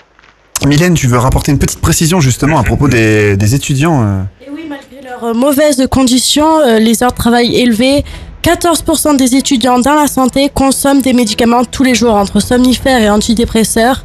Voilà, quatorze pour cent, ouais, c'est, c'est énorme. Et en, je vois que qu'en studio, effectivement, tout le monde acquiesce et c'est triste. Enfin, c'est vraiment euh, terrible, quoi. Oui, c'est qu'on rencontre dans la santé, ouais. On a beaucoup des professionnels aussi. Ouais, ouais, tout à fait. On alors, on parlait des chiffres que Mylène, notre journaliste, avait, ouais, c'est ça, mais. Le, le, le tabagisme aussi, qui commence énormément. Ah ouais? L'alcoolisme. Toutes les addictions. Alors là, on précise façon, que Merlin, ouais. Il fume pas, mais il a une voix ce soir de. Non, non, mais c'est, c'est, c'est une oui, réalité. J'entendais parler de, d'une, d'une demande comment on pouvait faire. Déjà, une des choses qu'on oui, pourrait ju- faire. Justement, voilà. Le droit commun pour les hôpitaux. Alors, pour les hôpitaux, par exemple, il faut savoir que les inspecteurs du travail ne circulent pas librement. C'est les seuls endroits en France où les, les, les inspecteurs du travail ne circulent pas librement. Il faudrait aussi une médecine du travail totalement indépendante. Aujourd'hui, ça n'est pas le cas. Les, les, la plupart des hôpitaux ont des médecins du travail qui sont des praticiens hospitaliers. Depuis la loi santé, le directeur d'hôpital et le supérieur hiérarchique classique, ça euh, les médecins euh, confirmeront, enfin les trois, les trois professions médicales le confirmeront. Aujourd'hui, les médecins ont un supérieur hiérarchique. Donc dans ces conditions-là, comment, qui va alerter? Les syndicats, on voit bien comment ils sont traités. Les, les, les, les, les, les salariés eux-mêmes, ont-ils le temps avec ces horaires-là décalés? Ils n'ont déjà pas de temps pour leur famille. Comment s'organisent-ils pour, pour, pour, pour dénoncer toutes ces situations-là? Alors justement, justement on entend, on, on, j'ai carrément des gens, hein, j'ai Fabrice par exemple qui nous dit en direct, euh, ils se plaignent tous, en parlant de vous, vous tous, on va dire professionnels de santé, mais quelles sont euh, selon vous les solutions, voilà, pour éviter tout ça? Bah, qu'on parle de la santé. Euh, il a échappé à personne que dans les deux dernières élections euh, euh, présidentielles, ça a été le grand absent, le sujet totalement absent. Qu'on cesse aussi de présenter la santé comme un coût. Vous savez, on parle du travail qui est un coût. C'est que moi, j'ai des valeurs hein, qui m'ont été données par mes parents. Le travail, c'était c'était une production, c'était pas un coût. Euh, la santé, c'est pareil, c'est ce qu'on a de plus précieux. Bah, qu'on en parle, qu'on mette sur la table et qu'on arrête de présenter ça, ça comme une charge. Mmh. On est là pour vous donner la parole, justement. C'est, oui, c'est... Oui, regardez le débat politique aujourd'hui. Regardez le débat politique. Ouais. Quand on le voit, la santé n'est absolument pas au cœur des problèmes, au, au, au cœur, au cœur des discussions. La santé aujourd'hui, qu'est-ce qu'on propose? On a des candidats qui proposent une suppression de, de la fonction publique hospitalière. Est-ce qu'aujourd'hui, c'est une réponse au défi du système de santé? Justement, c'est pour ça qu'on voulait vous donner la, la parole et on voulait faire un focus sur ce thème de la santé dans Faut qu'on en parle pour justement remettre un petit peu, euh, remettre ce thème de la santé euh, au centre, euh, au centre du jeu, on va dire peut-être même du jeu politique, hein, se faire entendre euh, pendant cette émission. Claude, vous, en tant que chef ouais. des urgences euh, d'un hôpital, bah, vous avez des choses à dire là-dessus ? euh, Bien sûr que j'ai, j'ai à dire. Le, la santé, ça intéresse personne tant qu'on est en bonne santé. Ce qui va de mmh. soi, mais euh, et, c'est, et c'est une non, des j'ai, raisons. J'ai dit au début d'émission qu'il y avait quand même douze millions et demi de patients qui ont été hospitalisés en France, c'est quand même énorme, donc ça ouais, concerne beaucoup de monde. Sur plus Allez, de soixante euh, et quelques. Ouais, ouais, voilà. Donc ça veut dire qu'il y a ouais, quatre-vingts pour cent de gens, des gens qui s'en fichent, c'est ça, ah oui. clairement. Euh, donc euh, globalement, la santé, ça nous touche au moment où on est malade, mais dès qu'on est plus malade, ça nous touche plus. Mmh. Euh, et donc, euh, c'est, c'est, je pense, ça le, le, le problème structurel de, de, du désintérêt de tous les gouvernements, de tous les pays. Euh, la santé, c'est vraiment le, le truc qui nous, qui nous embête euh, à traiter. Il faut que ça se traite parce que globalement, on peut pas laisser les gens dans des, dans des mauvaises conditions de santé. Ça fait partie des indicateurs d'un pays euh, évolué. Euh, mais globalement, c'est, ça, ça embête qu'on préférait de pas, ne pas avoir à traiter ce genre de, de problème. Du coup, bah, du coup, c'est maltraité. Euh, et, euh, et je pense pas qu'il y ait grand monde qui ait des solutions, parce que des solutions, il y en a pas. Si les solutions, les seules solutions qui soient viables, c'est les solutions de prévention. Euh, mais on est dans une médecine occidentale qui ne s'occupe quasiment que de thérapeutique et très peu de prévention. Euh, à la, à la différence, par exemple, des médecines orientales qui, elles, s'occupent essentiellement de, de prévention et peu de thérapeutique. Euh, les, les, il faudrait interroger les, les, les pays orientaux pour savoir est-ce que eux ils, ils ont la même appréciation que nous sur la santé de leurs concitoyens. Je suis pas du tout sûr qu'ils, qu'ils voient mmh. ça de la même façon. Donc vous, cet aspect prévention, finalement, l'accent qui a été mis sur la santé, c'est quelque chose de positif. Enfin, qui oui, va, mais faut... c'est pas du tout dans notre culture. Mmh, okay. Enfin, c'est, c'est, un, c'est, un, c'est pareil, c'est, c'est une bonne chose, hein. Mais euh, mais on va pas changer les Français euh, ouais. demain matin. Mmh. Euh, ils s'occuperont mmh. de leurs problèmes de santé quand ils seront malades. Ouais, ouais. Alors Luc, on vient de me faire signe. Nous avons une réaction sur le répondeur. De on, en a, on va vous en diffuser beaucoup. Oui. Jennifer, un médecin, on l'écoute. Oui, bonjour, je m'appelle Jennifer, je, j'habite en Suisse, je suis médecin euh, libéral, je travaillais en France jusqu'à cet été. Euh, j'appelle sur le sujet euh, de la santé et de la protection sociale et je voulais faire passer ce message. Euh, on est dans une situation absolument catastrophique sur le plan médical et sur le plan social en France à cause d'une seule chose, c'est le monopole illégal de la sécurité sociale qui est aboli depuis avril deux mille un. Tous les politiques sont au courant, tous les organismes de sécurité sociales sont parfaitement au courant. D'ailleurs, la plupart d'entre eux euh, ne sont pas euh, enregistrés euh, dans les règles. Euh, tout ce système vole de l'argent aux Français tous les mois, soit par euh, le biais de cotisations sociales sur les salaires, soit pour les indépendants ou les agriculteurs euh, par l'intermédiaire du R S I et de la M S A. Euh, des cotisations qui sont exorbitantes hein, pour euh, un système social qui n'est même plus capable de rembourser euh, plus de soixante-dix pour cent des tarifs les plus bas d'Europe.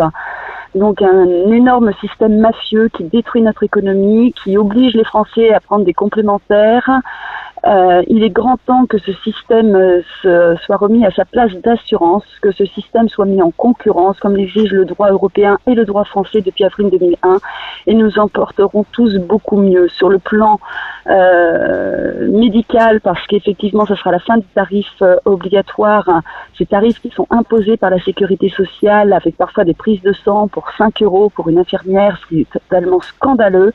Euh, les kinésithérapeutes sont également concernés, avec des tarifs qui sont bloqués, euh, les médecins également, euh, et mais également sur le plan euh, de l'assurance sociale, où enfin les Français pourront s'assurer normalement euh, à, auprès d'assurances qui pourront les rembourser normalement de tarifs normaux, sans que ça leur coûte un tiers de leur salaire ou plus de cinquante pour cent de leur chiffre d'affaires. Voilà. Avant de revenir donc sur cette réaction euh, d'une auditrice hein, qui nous a laissé sur euh, notre répondeur, juste pour revenir sur ce qu'on disait juste avant, on a une réaction en direct sur Facebook, euh, notre page Faut qu'on en parle et notre site aussi w w w point faut qu'on en parle point f r. La maladie fait peur, ça l'explique peut-être pourquoi qu'on n'ait pas envie de s'en occuper quand on n'est pas malade. Ouais, je voudrais juste revenir sur la sur le. Il euh, n'y a pas d'autre euh, situation euh, en France. Euh, où euh, un organisme d'État impose le, le, les revenus euh, de gens qui travaillent pour elle. Euh, je m'explique. Euh, un médecin, genre je parle de, de, de, de, de des médecins, mais je pense que mes, les gens qui sont avec moi pourront parler de, de, des métiers qui les concernent. Un médecin qui s'installe en libéral, euh, il n'a d'autres choix pour pour gagner de l'argent que de voir plus de patients. Il peut pas faire de, il peut pas faire une médecine de meilleure qualité, quelle que soit la qualité de la, de, de la médecine qu'il va proposer, ça sera le même tarif. Mmh. C'est inacceptable parce que, bah, du coup, on nivelle par le bas et à ce moment-là, les gens, bah, soit ils voient énormément de patients dans la jour, dans la, dans la, dans la même heure et moyennant quoi, ils peuvent pas leur consacrer, consacrer beaucoup de temps, mais du coup, ils gagnent un peu plus d'argent.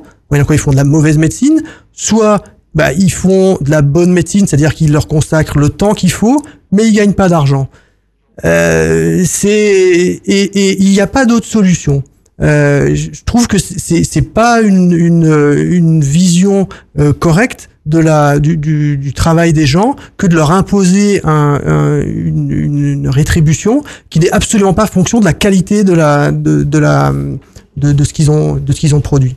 Merci Claude pour votre réaction. Sur les réseaux sociaux, des auditeurs nous ont dit que Marisol Touraine a décidé de mettre en place un système de santé à deux vitesses en France qui ne convient ni aux médecins, ni aux soignants, ni aux patients. Tout ça pour une histoire de budget de la sécurité sociale qui coûte cher vraiment à la sécurité sociale d'après vous. Moi je pense quand même que la santé c'est juste une variable d'ajustement euh, des politiques budgétaires. Hein. Vous m'excuserez. Ah, complètement. Mais... Voilà, donc... Euh... Ça, c'est clair. Euh, alors après, euh, une médecine à deux vitesses, je crois qu'on va même en arriver rapidement à une médecine à trois vitesses. Si on je pense qu'on va à vingt vitesses. À vingt vitesses, voilà. Euh... On est d'accord là-dessus. Mais après, la question, c'est que on, on a tous le sentiment en France qu'on doit tous être égaux euh, sur le plan de la santé. On devrait tous être égaux, mais en pratique, on l'est pas du tout.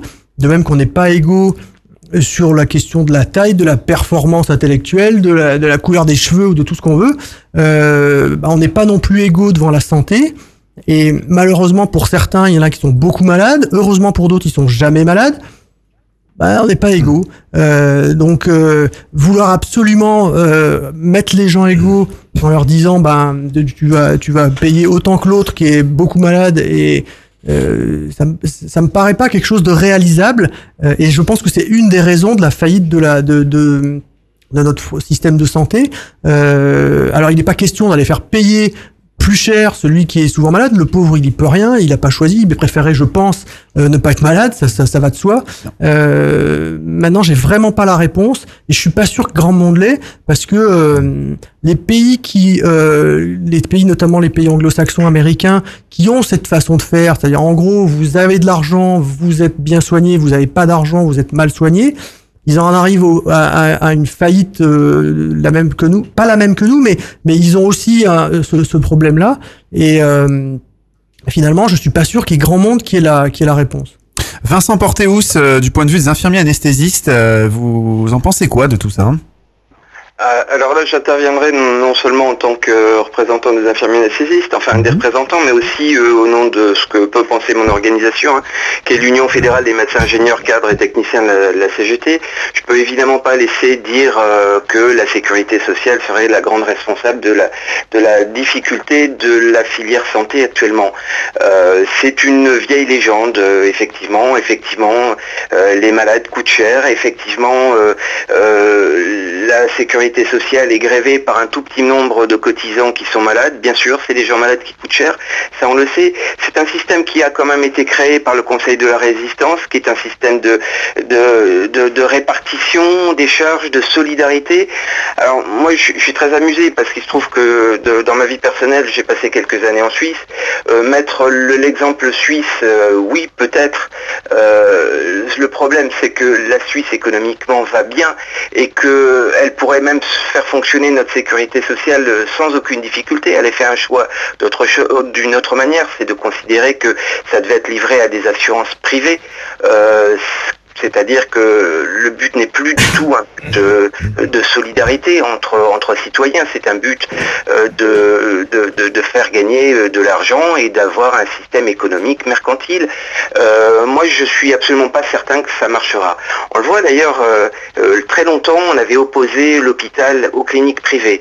On avait effectivement... Euh, des transferts qui se faisaient entre hôpitaux et cliniques, et tout le monde trouvait ça très bien dans le monde libéral en disant bah, voilà, euh, on dégraisse un peu le mammouth, hein, vous savez, comme ça a été dit, euh, tout va bien. Sauf qu'on se rend compte qu'aujourd'hui, là aussi, il y a des fusions de concentration. Vous avez des communautés urbaines, des villes importantes où aujourd'hui vous n'avez plus le choix. Vous avez le choix soit entre l'hôpital privé, et toutes les cliniques privées ont été achetées par un seul et unique groupe, qui plus est étranger, donc les bénéfices de cette activité euh, devenue lucrative de base, euh, par définition, par à l'étranger, et les gens se retrouvent en difficulté puisqu'ils n'ont plus de choix. C'est soit l'hôpital, soit euh, aller sur euh, les établissements d'un groupe privé. Pour les soignants, la difficulté, c'est que lorsque ces groupes privés se mettent en monopole, il n'y a plus de choix, il n'y a plus de choix. La sécurité sociale ou les assurances privées, euh, oui, j'entends bien ce que dit le confrère médecin, c'est pas facile, la, la, la sécurité sociale, elle impose des règles, euh, il serait peut-être temps qu'on fasse attention à toutes ces recommandations qui sont de plus en, en plus intrusives sur l'exercice de l'art médical qui est censé être indépendant. Euh, les collèges, l'H A S devient euh, dictatorial, on est bien d'accord, c'est la haute autorité de santé qui établit des recommandations, devient de plus en plus di di di dictatoriale, on est bien d'accord, mais attention à ne pas se retrouver dans certains systèmes de nos voisins où un petit peu, où le médecin libéral se retrouve un petit peu comme le carrossier du coin. Pour pouvoir euh, que les, ses clients soient remboursés par l'assurance maladie, ben, il faut qu'il adopte les pratiques qui sont recommandées d'en haut par ces organismes privés. Il y a un véritable danger, et moi, dire qu'il y a quelque chose de vertueux euh, qui est mercantile, euh, où tout irait bien, où, tout irait, où vont les bénéfices déjà, et un système répartition euh, qui n'est en danger que tout simplement parce que la situation de notre Euh, l'économie est difficile. On n'arrête pas de les délocaliser, donc il n'y a plus de cotisants. Il est là le problème. Merci, on le rappelle ce soir, hein, effectivement, on le, on le constate, c'était une émission sans tabou, sans contrainte. Nous avons été inondés de questions et ce sont les auditeurs qui à quatre-vingts pour cent sont à l'origine euh, des questions qui sont posées ce soir sur les réseaux sociaux et sur le répondeur. Faut qu'on en parle justement. On écoute tout de suite le docteur Édouard. Présente, docteur Édouard Metzger, soixante-quatre ans, Saint-Avold, rhumatologue spécialisé en maladies systémiques et immunologiques, retraité malgré moi en raison de trois infections longue durée, partiellement imputables à notre système de santé et de notre protection sociale des libéraux de santé. Je suis aujourd'hui patient depuis six ans et bien entendu cotisant depuis quarante ans. Je poserai donc des questions plutôt en qualité de patient. Que quelqu'un nous explique pourquoi il faut trois assurances mutuelles privées, la Sécu étant une mutuelle privée, même si elle a été mise sous tutelle de l'État, pour assurer un seul risque, la maladie, plutôt qu'une seule choisie librement. Autrement dit, pourquoi payer trois fois les frais de gestion, la pub, le sponsoring et deux fois la rémunération des actionnaires dans ces fausses mutuelles à but lucratif? D'autres pays voisins ont fait d'autres choix et leur système de protection sociale est à l'équilibre sans avoir cent cinquante-deux milliards de dettes cumulées rien que pour la branche santé. On a des réactions justement à propos de la Sécu en direct. Il euh, y a l'A P S T France qui nous dit que la Sécu, pour elle, c'est le meilleur système euh, car il n'est pas commercial, donc ça contredit un petit peu tout ça. Que pensez-vous de la réaction de, du docteur Edouard que nous avons eu euh, sur notre répondeur, le zéro sept huit cent trente-neuf huit cent trente-neuf soixante-quinze. Je rappelle, c'est un numéro où vous pouvez nous appeler toute l'année pour nous laisser euh, vos réactions par rapport à nos émissions. Nathalie? Je suis un peu dubitative sur, sur ce qu'a dit ce monsieur quand même parce que... Justement, on est là pour en, pour en débattre. Oui. On a essayé de sélectionner quelques, quelques ouais. répondeurs qui, voilà, qui sortaient vraiment du lot. Là, ça nous a interpellés. On a dit, il faut qu'on le diffuse, il faut qu'on pose la question à nos invités. Donc... Je pense qu'il y a un mélange entre mutuelle privée mmh. et sécurité sociale. La sécurité sociale, à ce que je sache, c'est pas privé pour l'instant. Enfin, c'est un même, peu ce qu'il est en train de dire. C'est étatique, mais... donc je sais pas. Je sais. Alors, moi, je vais vous apporter une lumière. Ouais. Oui. S'appelle oui. Saint-Avold. Oui. Saint-Avold, c'est en... Lorraine. Oui, merci. Tout à fait. Pas le même régime que oui, exactement. En effet, effectivement. Oui, j'aurais dû y, y penser. Il y a même quatre, euh, quatre euh, oui, vous l'avez dit avant l'émission, oui. Effectivement. Je pense qu'il y a, il y a une question qui se pose sur la sécurité sociale. Si Merlin Descours va arriver à terminer euh, l'émission. C'est qu'en fait, je pense que c'est très difficile de je rendre... Je crois qu'on va, on va faire intervenir la télémédecine. Hein. Oui, je pense. C'est très difficile de rendre la Sécu rentable. Euh, aujourd'hui, quand on dit, quand j'entends Marisol Touraine dire, on va euh, réduire euh, ah le mais... déficit de la sécurité sociale, c'est sur le dos des soignants. Qu'on soit clair, c'est pas c'est, c'est, rentable. C'est... L'idée, c'est d'être à l'équilibre, euh, oui, mais de aujourd'hui, bénéfice. Aujourd'hui, les réponses rentabilité aujourd'hui, quelque non, part quand on parle de rentabilité, hôpital, on parle d'engranger. Un hôpital, quand il doit faire des économies, mais... il les fait sur les sur le personnel. soixante-dix pour cent. On a dit que soixante-dix pour cent, euh, oui. Voilà. C'était la charge. Donc, au final, bah, c'est où est-ce qu'il va les faire le plus simple, c'est là-dessus. Mmh. Aujourd'hui, on veut rendre ça rentable. Et je suis très, d'accord, je suis assez d'accord quand on dit qu'aujourd'hui, tout le temps qu'on passe avec les patients, c'est pas monétisé. Aujourd'hui, on est sur un système de tarification à l'activité. C'est-à-dire qu'on facture un acte. Mais le temps qu'on met, le temps qu'on passe avec les patients, ça, c'est du temps qui est pas reconnu. Je vais prendre des exemples de gestes tout simples, qui sont absolument pas, euh, qui sont facturés. Je, des, patient, des patients euh, qui, qui, par exemple, on va faire, on leur faire tous les jours des injections.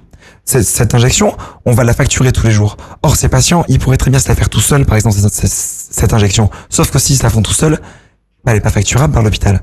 Ouais, en effet. Et toute cette question, elle est là. Comment est-ce qu'on peut développer la prévention quand derrière, on, on monétise finalement l'acte et pas la compétence? Et tout notre système est créé autour d'un acte et plus autour des compétences. On a des réactions euh, sur Facebook. On nous dit carrément le commerce dans la santé égale danger. Ouais. Bien évidemment. Bien évidemment. Oui, bien évidemment. Oui, monsieur Porteous. Ouais. Oui. Oui, moi je suis un petit peu effaré qu'on fasse euh, apparaître comme la solution parce que c'est un danger pour les patients, bien évidemment. Quand on, on a une structure dont le but est de faire du profit, bien évidemment, ceux qui ne sont pas rentables seront d'une manière ou d'une autre éliminés, d'une manière ou d'une autre maltraités. Et ça n'est pas, moi, l'idée que je me fais euh, de la prise en charge du soin. Euh, autre danger, je, j'y reviens, hein, c'est vraiment cette difficulté euh, par rapport euh, aux soignants, mais comme les médicaux, euh, je reviens sur ces fusions de cliniques extrêmement importantes et quand elles arrivent à monopole, elles en arrivent maintenant même à imposer que les médecins qui rentrent et qui sont embauchés, ça, ça fait tout dans une grande métropole euh, de, de France il y a peu de temps, bah, ces médecins, on leur impose un statut de salarié, ils perdent leur indépendance et le lien. Euh, moi je suis pour une médecine où on a le choix, je suis pour une médecine euh, solidaire et ça ne peut pas être ça. Cela dit, le praticien euh, le rhumatologue pose la vraie question, pourquoi est-ce qu'on se retrouve avec une, deux, trois euh, parce que tout simplement la Sécu ne remplit plus son rôle aujourd'hui, c'est une réalité. Euh, pourquoi ne remplit plus son rôle? Pour plein de raisons, elle est bloquée par des clivages, par des blocages, et puis surtout elle manque de ressources parce que notre situation est catastrophique et que les mêmes personnes qui veulent faire de l'argent sur la sécurité sociale sont celles qui organisent un chômage et qui font partir euh, tous les emplois de base, les petits emplois non qualifiés qui faisaient le tissu social et qui qui sont en train de fiche le camp de notre pays. Hmm. À notre avis, Nathalie Pavlovski de la C N I, la Coordination nationale des infirmières. Moi, je, je suis persuadée que l'entreprise, maintenant, est devenue pratiquement une, une entreprise. Effectivement. Et donc, qui dit entreprise, dit rentabilité. Mais c'est pas rentable. Géré par les managers, maintenant. Voilà. On est, on est managé. Oui. On n'est plus, euh, je sais plus comment on dit, géré. On est managé, maintenant. Et je pense que c'est... Les patients, c'est pas des meubles, sont pas des voitures, sont pas des meubles, sont des êtres humains. Et nous, on gère de l'humain. Et c'est l'entreprise. Euh, j'ai l'impression qu'elle sait pas gérer l'humain. Cette entreprise hôpital, parce que c'est ça, on en est arrivé là. Hein, effectivement, maintenant, on, euh, comme disait Merlin, c'est des managers. Et je pense que nous, soignants, on est confrontés à une espèce de dichotomie. On a des valeurs professionnelles et personnelles, et on est en, dans notre exercice, on est en contradiction quelquefois avec ces valeurs-là, parce qu'on nous demande de faire des choses qui vont pas dans, dans le sens de nos valeurs. On est chronométré, il faut savoir, pour faire tel, tel acte, tel acte maintenant. Est-ce que vous pensez que c'est normal de, d'être chronométré auprès d'un patient? Enfin, ouais, je peux la pas. Rentabilité, j'ai, quoi. J'ai des cours d'étudiants où on en vient à peser les flacons de produits avant et après utilisation, à compter le nombre de compresses qu'on utilise pour un pansement. Enfin, ça en devient ah quelque oui, chose de fait. complètement euh, euh, enfin, impressionnant. Euh, au, ah oui, l'envers du décor est pas rose, bien sûr, vraiment pas. Hein. On ah manque oui. de papier pour s'essuyer les mains, parce qu'il faut bien utiliser sûr. que deux feuilles et pas trois. On a des notes de service dans les, dans les, qui arrivent dans les services. Non, même si le patient, euh, oui, voilà, vous avez besoin d'utiliser oui. dix feuilles, non, oui. non, il faut pas. Non, D'accord. c'est deux feuilles. Et, d- et derrière, je vais prendre notre exemple. J'ai, ouais. j'ai avant de faire l'émission, on, on fait partie de la F N E S I, partie de la F A G, qui est la Fédération des associations générales étudiantes, et qui représente qu'il y a plein de fédérations disciplinaires, les orthophonistes, les médecines, et cetera. Et les orthophonistes, par exemple, aujourd'hui, on se plaint qu'on n'en a pas à l'hôpital. Les orthophonistes, c'est un master, bac plus cinq. À l'hôpital, dans la fonction publique hospitalière, ils sont payés bac plus deux, c'est-à-dire le SMIC plus cinquante-sept euros. Comment est-ce que vous voulez prendre en charge des patients au niveau de l'orthophonie à l'hôpital public quand, en libéral, finalement, ils sont payés à la hauteur de leurs compétences? En fait, dans la santé, on a aussi peur de parler de salaire. Ah oui, justement, alors. On devrait parler, par exemple, de différence entre le public et le privé. Le salaire de contrat. Aujourd'hui, vous allez au C H U de Bordeaux, par exemple. Le C H U de Bordeaux, les jeunes diplômés, pendant dix-huit mois, vous êtes en C D D de trois mois. Comment est-ce que vous voulez qu'un jeune diplômé, il soit pas précaire en sortant de son diplôme quand on lui propose que des C D D de trois mois? Ouais, c'est... En effet, et euh, il faut souligner ce, ce point-là. Vincent Porteous, je vous entendais, euh, vous aviez des oui, choses à, je, à dire dessus? C'est un problème essentiel, c'est qu'aujourd'hui, il apparaît, euh, on va dire, c'est ce qu'on appelle, ce qu'on a défini les professions intermédiaires. Les professions intermédiaires sont entre les soignants classiques à bac plus trois et les médicaux euh, à bac plus huit à beaucoup plus. Euh, c'est ces professions qui sont à bac plus cinq, voire avec le master. Aujourd'hui, il y a deux professions paramédicales avec le master. C'est les infirmiers anesthésistes et les orthophonistes. Alors les orthophonistes, en un mot, oui, c'est un scandale absolu, mais c'est pas pour rien qu'on les paye comme ça. Euh, il y a une volonté délibérée de sortir tous ces soins qui sont considérés de rééducation. On a l'impression que les managers de santé considèrent un petit peu comme euh, du confort, presque.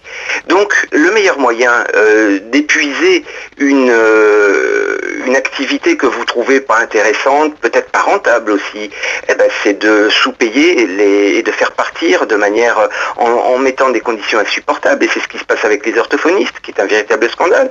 Pour les infirmiers anesthésistes, nous sommes en train de, nous avons obtenu hier au H C P P, au Conseil des professions paramédicales, un décret qui est remarquable. Il permet de générer, écoutez bien le chiffre, plusieurs dizaines de millions d'euros d'économies pour le fonctionnement des hôpitaux. Croyez-vous que pour autant, Madame Touraine se décide de rémunérer correctement, puisque nous avons sensiblement le même problème que les orthophonistes? Eh bien non, on prend, on prend, on prend tout ce que vont apporter ces professionnels-là de plus en plus qualifiés. Ça sera le problème aussi pour les infirmiers de pratique avancée, c'est pareil. Mais bien évidemment, derrière, non seulement on ne leur donnera pas des conditions de travail correctes, non seulement on ne leur donnera pas une, euh, un sens, le respect du sens de ce qui a fait leur engagement, euh, j'aime pas la vocation, ça, ça évoque des choses que j'aime pas trop, mais du moins leur engagement. Et puis, et puis on ne leur donnera pas le minimum. Aujourd'hui, je n'aime pas, comparaison n'est pas raison, mais il faut quand même dire que sur certains des métiers à bac plus cinq, euh, qui n'ont pas du tout, du tout les mêmes suggestions, les mêmes difficultés. Aujourd'hui, il faut savoir qu'un hôpital comme le C H R U de Lille a été comparé à, la, à, à une entreprise comme Siemens, puisque c'est à peu près dix-huit mille, vingt mille euh, employés. Euh, il y a trois fois plus de familles monoparentales euh, dans les hôpitaux que dans les boîtes euh, du tertiaire comparées. Euh, voilà. Tout ça, c'est des conditions absolument épouvantables de vie euh, qui impactent lourdement. On en revient au suicide, on en revient au burn-out. Euh, qu'est-ce qu'on fait Qu'est-ce qu'on fait Vous avez des, des professionnels qui se forment de plus en plus, qui ont de plus en plus de responsabilités. Euh, tout bouge, tout évolue, sauf la rémunération et, et sauf euh, le minimum de, de, de, de considération et de mise en œuvre euh, de... de, de De, de mise en place de systèmes qui pourraient protéger euh, le, aussi bien les patients que les, que les soignants et les médicaux. Je pense qu'effectivement, il y a, y a un élément important sur les professions intermédiaires. Aujourd'hui, c'est ce que je disais tout à l'heure, c'est des professions qui, finalement, rendent pas des actes. Je donnais un dernier exemple sur les hôpitaux de Marseille. Les hôpitaux de Marseille étaient les premiers hôpitaux de France à avoir embauché des infirmiers qui avaient pour unique mission l'encadrement des étudiants. C'est des tuteurs. Aujourd'hui, sur l'hôtel de l'économie, ils ont été supprimés avec tous les autres infirmiers qui avaient un niveau master ou un niveau de pratique avancée pour faire de la clinique, par exemple, en oncologie. Ben, forcément, ils ont été supprimés, ils coûtaient trop cher, il fallait les payer au niveau master. Donc aujourd'hui, on préfère rogner sur le système de santé et sur la qualité de soins des patients au lieu de, au lieu de finalement de, de, de mettre les professionnels qu'il faut. Pourtant, il y a plusieurs études qui disent ça, notamment des études internationales qui prouvent qu'en améliorant la qualité des soins, finalement, mais on diminue le coût des, des soins.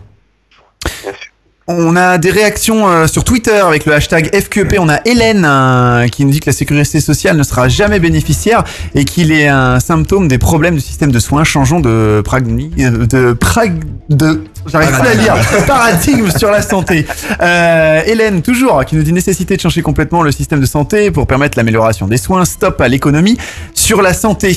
Euh, je vais essayer de faire le tri. Il y a beaucoup de réactions directes ce soir. Notre community manager nous manque beaucoup puisqu'on a beaucoup beaucoup de boulot. On pense à lui, Brice, effectivement, et c'est très dur sans notre cher Brice. On continue avec des réactions répondeurs. Je crois que le docteur Edouard en avait encore une. Après, on a aussi euh, Sabrina, enfin plusieurs personnes aussi dont on, vous diffu- on veut vous diffuser euh, les répondeurs pour vous faire réagir. Nous sommes en direct. C'est Faut qu'on en parle.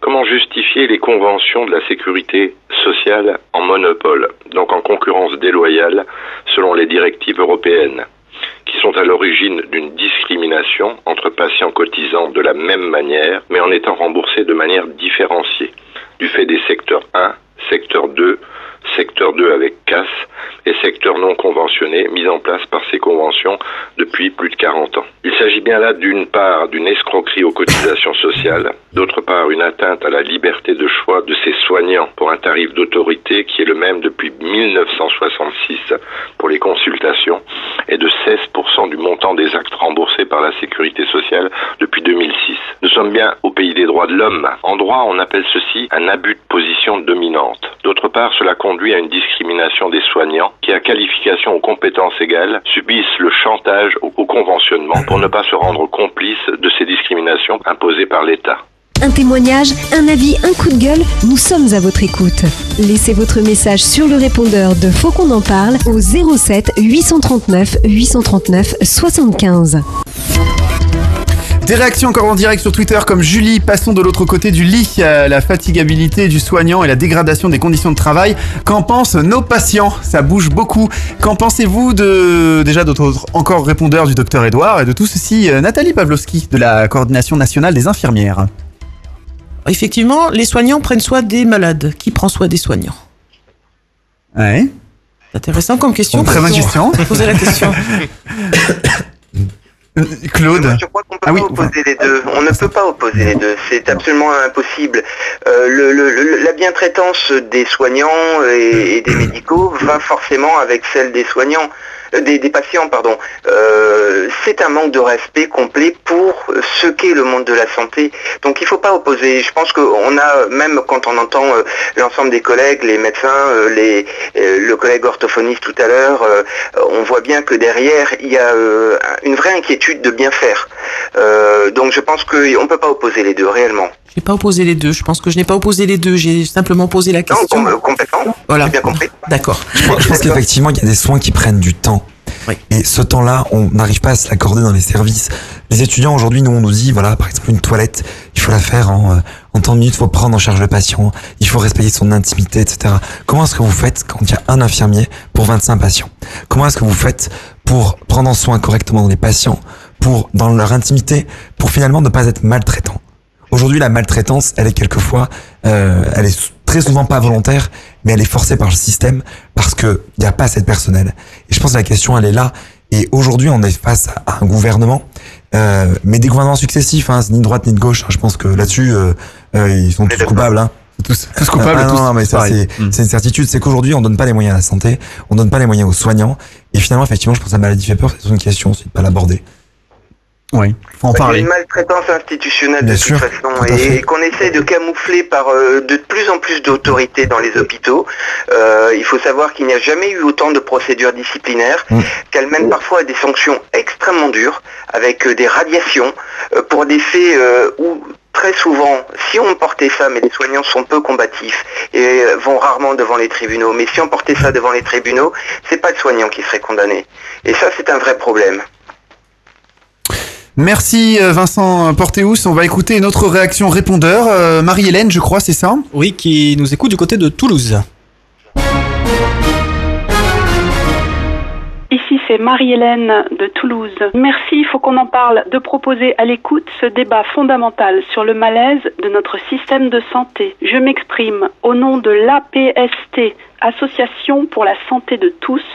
Toutes les dérives graves que nous connaissons actuellement s'expliquent parfaitement dès lors que l'on décrypte les politiques successives de santé qui transforment le patient en consommateur de soins et construisent le système de santé sur un modèle commercial sans scrupules. Avec le maintien de la paix et de la justice, le maintien de la santé de la population est le premier devoir d'un État. Il est écrit dans le droit français, article seize et suivant du Code civil, je cite, « Le corps est placé hors commerce ». Article R quarante et un vingt-sept dix-neuf du Code de santé publique, la médecine ne doit pas être pratiquée comme un commerce.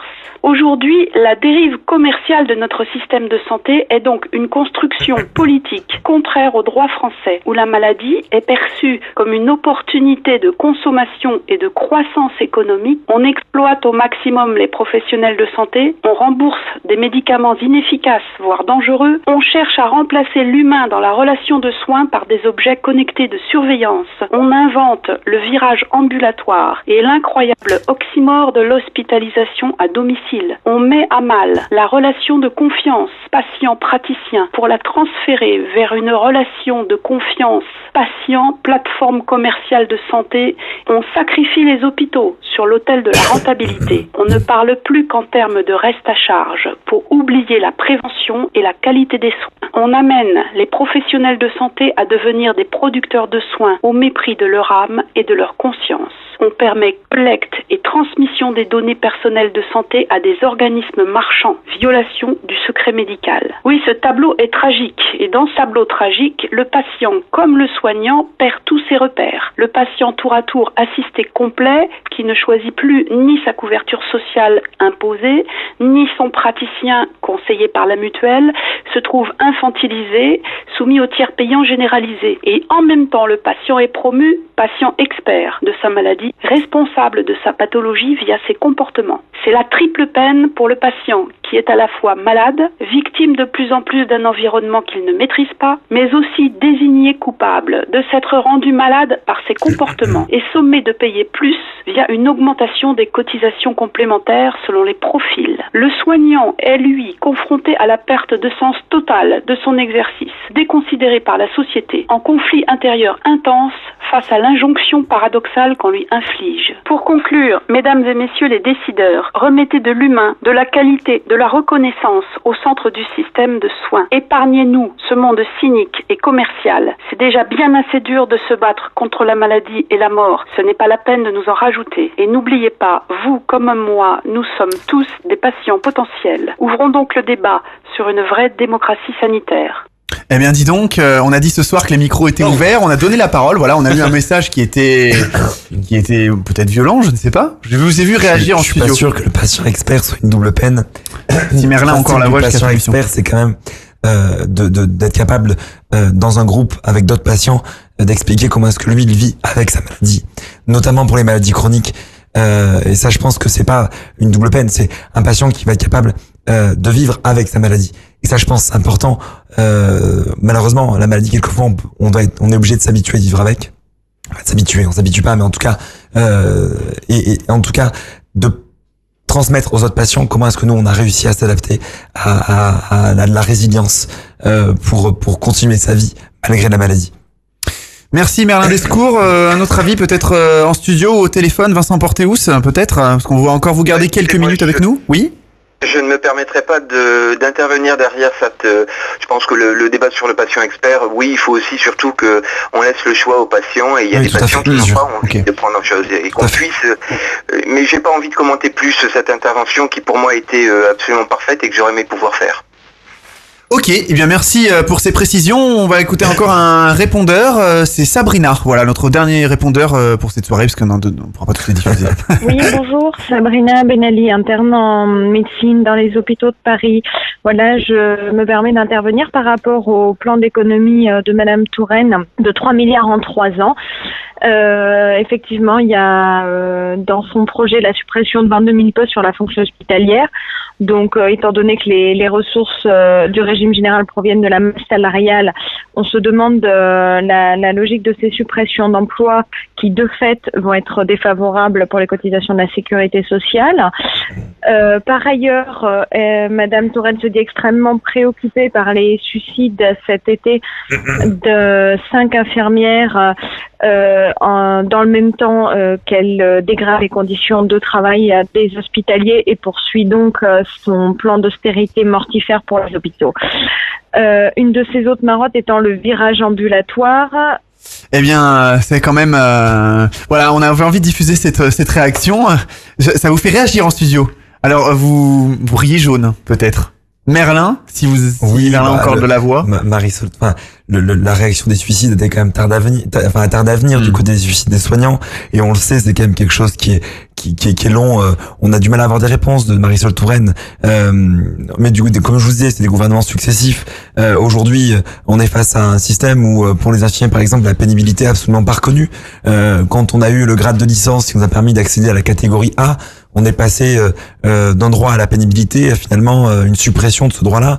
Euh, bon, aujourd'hui, c'est vrai que dire que le métier infirmier n'est pas pénible, c'est quand même euh, se, se, se moquer des soignants, je pense, dans les services tous les jours. Euh, c'est malheureux, en fait, qu'il faille en venir à de telles extrémités euh, pour euh, entendre euh, finalement euh, juste une réaction où elle se dit, euh, je sais plus le mot exact. Alors, elle, elle a employé le mot attristé. Voilà, moi, je suis attristée. Pas attristée. Hein, moi, ouais, je suis scandalisée. Ça. Je suis touchée au plus profond de moi-même. Euh, je je peux pas comprendre qu'on arrive à, à se tuer au travail littéralement. Et, et on peut pas être attristé. Enfin, c'est complètement, c'est c'est pas du tout le mot adapté. Aujourd'hui, aujourd'hui, on en vient finalement à appeler les soignants à se mobiliser, euh, mais je pense qu'il y a vraiment quelque chose.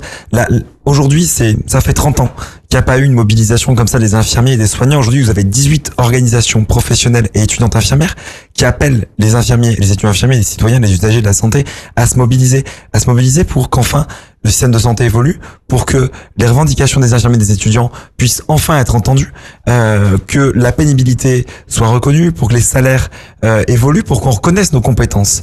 Et aujourd'hui, on donne rendez-vous aux gens le huit novembre dans la rue, notamment à Paris euh, ou en région. Euh, c'est un mouvement qui, à trente ans, je vous le dis, euh, il y avait... Euh, je, je suis dans le quatre-vingt-huit. cent mille euros. cent mille, cent mille, cent mille soignants. soignants euh, quatre-vingt-huit. Oui, mm-hmm. quatre-vingt-huit. Aujourd'hui, oui, Nathalie nous en parlait à l'époque. Aujourd'hui, à l'époque, on nous en parlait avant l'émission oui. autour de l'apéritif. Oui. Soft, hein, soft, hein, de l'eau. Aujourd'hui, on sait que si les gens se mobilisent pas, c'est malheureux d'en venir là, en fait. On est obligé de se mobiliser pour se faire entendre. Finalement, dans quelle société est-on? Quelle démocratie a-t-on avant nous? On nous parle de, on a eu en, fait, en février la grande conférence de santé. C'est le moment de remettre ce thème. C'est, c'est, c'est mmh. le moment, je pense que vous êtes tous d'accord, de remettre ce thème au cœur de la camp- campagne présidentielle. Oui, aujourd'hui, on promet des choses, on fait des, finalement, les actes derrière. Les étudiants sont mobilisés en deux mille quatorze. En deux mille quatorze, on a eu des promesses. On a mené des groupes de travail pendant plus d'un an et demi.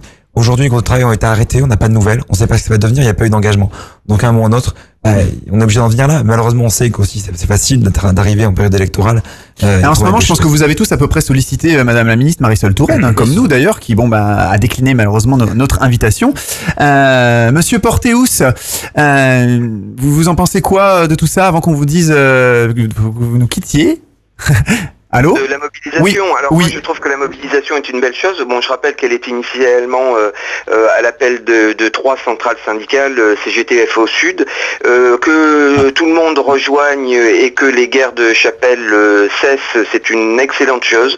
Je crois que maintenant, euh, il y a eu cet électrochoc, effectivement, comme la collègue. Moi, je suis pas attristé de la mort de collègues, comme j'étais pas attristé peu avant de celle de médecins, comme je suis pas attristé euh, des conditions difficiles.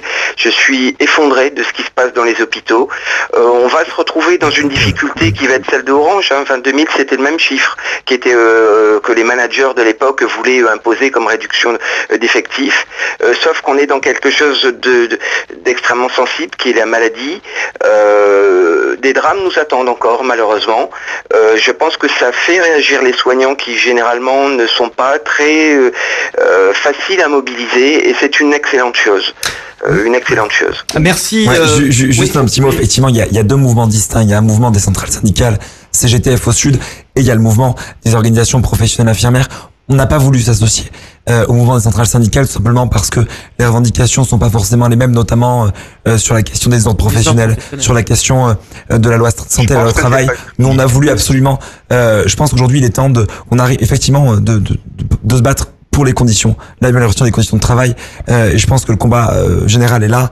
Après, euh, c'est du, c'est du détail, mais effectivement, euh, qu'on arrive euh, tous ensemble à se battre pour les conditions de travail, la façon de le faire. Après, euh, on sait que ça sera peut-être un peu plus difficile, mais qu'on arrive à se mettre d'accord déjà là-dessus, ça serait bien grand. Alors, Vincent Porteous, vous étiez représentant des infirmiers anesthésistes face aux instances à l'Élysée. Merci d'avoir accepté notre invitation en duplex par téléphone. Nous allons devoir vous laisser parce que c'est vrai que nous avons beaucoup, beaucoup de questions ce soir. Nous n'allons pas pouvoir toutes les aborder. Non. On a deux heures d'émission, mais finalement, ça passe très, très vite. Euh, Luc, on fait un petit focus sur les urgences dans quelques instants? Oui. Euh, on revient dans quelques secondes et on va faire un focus sur les urgences. Tout à fait.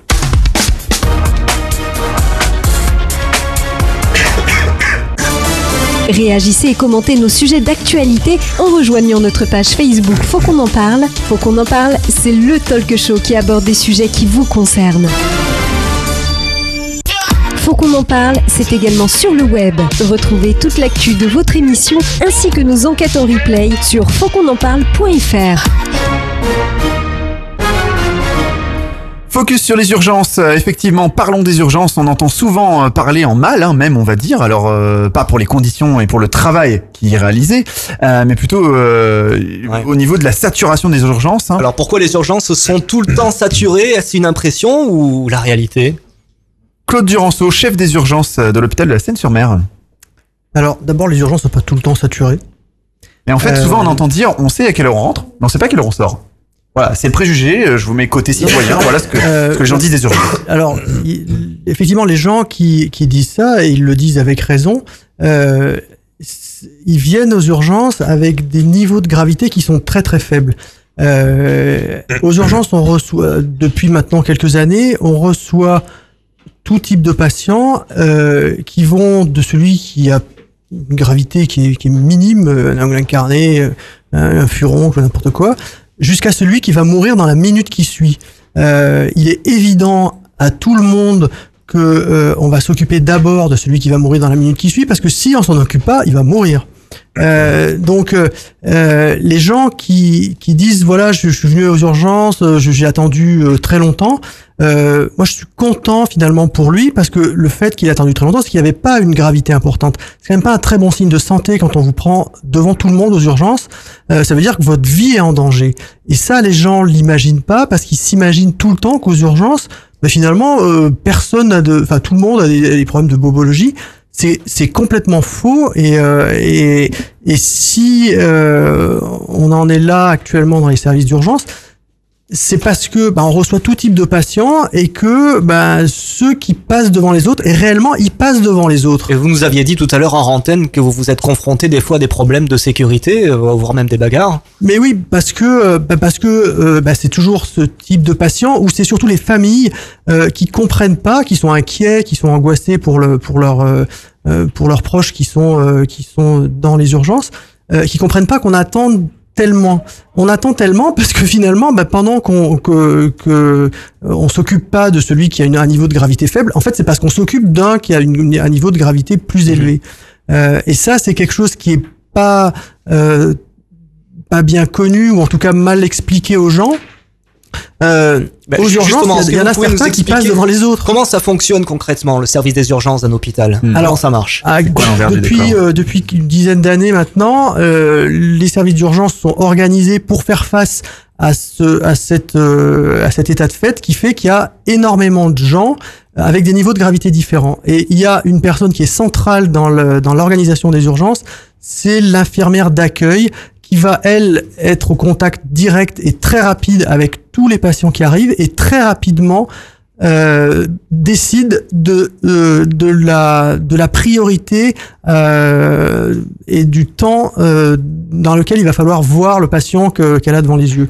Euh, et donc forcément, euh, en fonction de la, de la gravité, il y en a qu'elle va, elle, qu'elle va imposer euh, en instantané, qu'il faudra voir instantanément. Et donc celui-ci va passer devant tout le monde, y compris ceux qui l'attendent depuis euh, plusieurs heures. Euh, et puis il y en a d'autres qui vont arriver euh, peu après ou un peu avant, qui eux ont un niveau de gravité très faible, et eux vont attendre très très longtemps. Donc le, le temps d'attente, il est fonction uniquement de, du niveau de gravité. Et c'est ça qu'il faut que les gens comprennent, c'est que plus on attend aux urgences, moins c'est grave. Euh, et quand on dit aux urgences, il y a deux heures d'attente, trois heures d'attente, quatre heures d'attente, cinq heures d'attente, c'est cinq heures d'attente pour les gens les moins graves. Il est évident que quand il y a cinq heures d'attente pour certains, il y a zéro minute d'attente pour ouais. les autres. Puis comme vous dites, on peut très bien arriver, on peut très bien dire il y aura deux heures d'attente, finalement vous en passez cinq parce qu'il y a d'autres, il y a eu d'autres cas plus urgents à traiter. Et voilà. Puis des fois on vous dit il y a deux heures d'attente et vous allez passer euh, une heure après, ah oui. parce que finalement le, le, la, la masse s'est décantée et puis on vous prend plus vite, on vous fait pas attendre pour le plaisir de vous faire attendre. Euh, alors il est évident que s'il y avait quatre fois plus d'infirmières, deux fois plus de médecins, trois fois plus de, de d'aides-soignantes, et cetera, ça irait plus vite, c'est évident. Euh, mais euh, voilà, quel prix on, a, on est prêt à payer à, à, à, ce, à ce fonctionnement. Mm. Euh, vous allez au Koweït, vous attendez pas, hein. Ok. Bien, merci pour ces précisions, euh, Claude, donc euh, chef des urgences de l'hôpital de la Seyne-sur-Mer. On va accueillir dans une, dans deux, deux, trois petites secondes, Jérôme Marty et le président de l'U F M L. On a des réactions auditeurs et on a par exemple le collectif Patients Citoyens et Blouse Blanche qui nous dit euh, le huit novembre, les soignants vont manifester à Paris, sur toute la France, et les patients manifesteront avec eux. C'est, voilà. C'est très bien. Alors c'est là, très bien. C'est vous parfait. Incitez les patients à venir bien manifester sûr, avec vous. Ce sont des usagers de, du système de santé, donc mmh. ils, sont tout, tout, ils sont concernés autant que nous. Donc là, c'est un collectif de patients citoyens et Blouse Blanche qui euh, se situe du côté de Nantes, précisément. On les écoute là-bas. On accueille de suite Jérôme Marty. Jérôme Marty, président de l'U F M L, par téléphone. Bonsoir. Bonsoir, monsieur Marty. Oui. Vous faites partie de l'Union oui. française pour une médecine libre. Est-ce, est-ce bien cela ? Voilà, donc c'est ça, tout à fait. Ok. Lors de, no- de, de notre préparation en fait de l'émission, hein, vous, vous m'aviez dit en fait que euh, pour vous, on, en, on en arrive carrément à l'effondrement du système de santé. C'est carrément un terme euh, violent. Euh, pouvez-vous nous dire pourquoi, selon vous ? Ben, c'est un terme violent, mais c'est une réalité. Écoutez, je, je prendrai comme, euh, comme exemple de départ l'intervention de notre confrère des urgences, qui a été parfaitement clair et qui vous a expliqué en deux minutes le fonctionnement des urgences. Vous n'avez pas entendu un seul politique tenir ce type de discours. Ça prouve quoi ? Ça prouve que les experts du système, c'est les soignants, quels qu'ils soient. Et aujourd'hui, depuis maintenant trente ans, on paye un système qui est construit sur une gouvernance qui est faite uniquement par une administration qui a oublié que le soin, c'était d'abord les soignants. Cette simple vérité construit l'effondrement du système. Et on en arrive aujourd'hui à un acmé, qui est la loi de modernisation de la santé, qui a encore décuplé la puissance administrative, comme l'avait déjà fait H P S T en son temps, et la loi Juppé avec les ordonnances et la maîtrise comptable en son autre temps, et on est dans un système qui est devenu fou, où on, on a une gouvernance qui est verticale, qui ne tient pas compte des soignants et qui ne tient pas compte des patients. Et le système s'effondre à cause de ça, de la ville aux cliniques et des cliniques aux hôpitaux. Comme il a été dit dans votre, dans votre émission tout à l'heure, effectivement, les cliniques se sont restructurées et leur nombre a diminué, et aujourd'hui ce sont des fonds de pension et la finance qui dirigent un grand nombre de ces établissements. L'hôpital souffre d'une gouvernance absurde qui oublie les, les soignants, qui déstructure les équipes et qui fait qu'aujourd'hui vous avez une pénibilité telle qu'on en arrive au drame avec des suicides d'infirmières. En ville, vous avez eu cent douze médecins qui se sont suicidés depuis le début. cent douze, on va vers un chiffre de cent cinquante à la fin de l'année. On est à un taux de suicide qui est de deux virgule quatre fois la moyenne nationale, ce qui veut dire que vous avez quatorze pour cent des médecins qui se suicident, quatorze médecins sur cent mourront de suicide. On est dans un système qui est devenu complètement branque. Les déserts médicaux, aujourd'hui, c'est partout. Vous avez un effondrement tel que vous n'avez pas un seul, une seule zone du territoire où il n'y a pas une crise sanitaire qui s'annonce, de, de l'hyper-ruralité aux villes moyennes en passant par les centres-villes onéreux jusqu'aux, villes, jusqu'aux banlieues difficiles. Vous, vous avez de, de, de, les, les médecins, le nombre de médecins qui baisse, le nombre de soignants qui baisse. Vous avez deux cabinets d'infirmières qui ferment par jour. Vous avez une pharmacie tous les deux jours qui ferme. Je veux dire, il n'y a pas une zone qui n'est pas touchée, et la gravité est telle, presque, c'est ça qui est paradoxal, la gravité est telle qu'aucun homme politique, de droite ou de gauche, n'a perçu celle-ci. Aucun ne veut l'aborder, et il continue, un peu comme dans la fable des rameurs, à rajouter de l'administration à l'administration, à rajouter de la gouvernance à la gouvernance, et on continue comme ça, jusqu'à ce qu'il n'y ait plus rien. C'est ça qui est fou, si vous voulez. C'est, c'est, je, je termine juste très rapidement, vous avez deux chiffres qui sont, qui sont quand même euh, frappants. Vous avez un taux de confiance vis-à-vis des personnels de santé qui ne bouge pas d'année en année, qui est globalement entre quatre-vingt-huit et quatre-vingt-quatorze pour cent de taux de confiance pour les infirmières, les médecins, les pompiers, tous ceux qui touchent aux soins. Vous avez aujourd'hui neuf pour cent de taux de confiance dans les leaders politiques. quatre-vingt-onze pour cent de la population ne leur fait plus confiance. On attend quoi, d'être à zéro?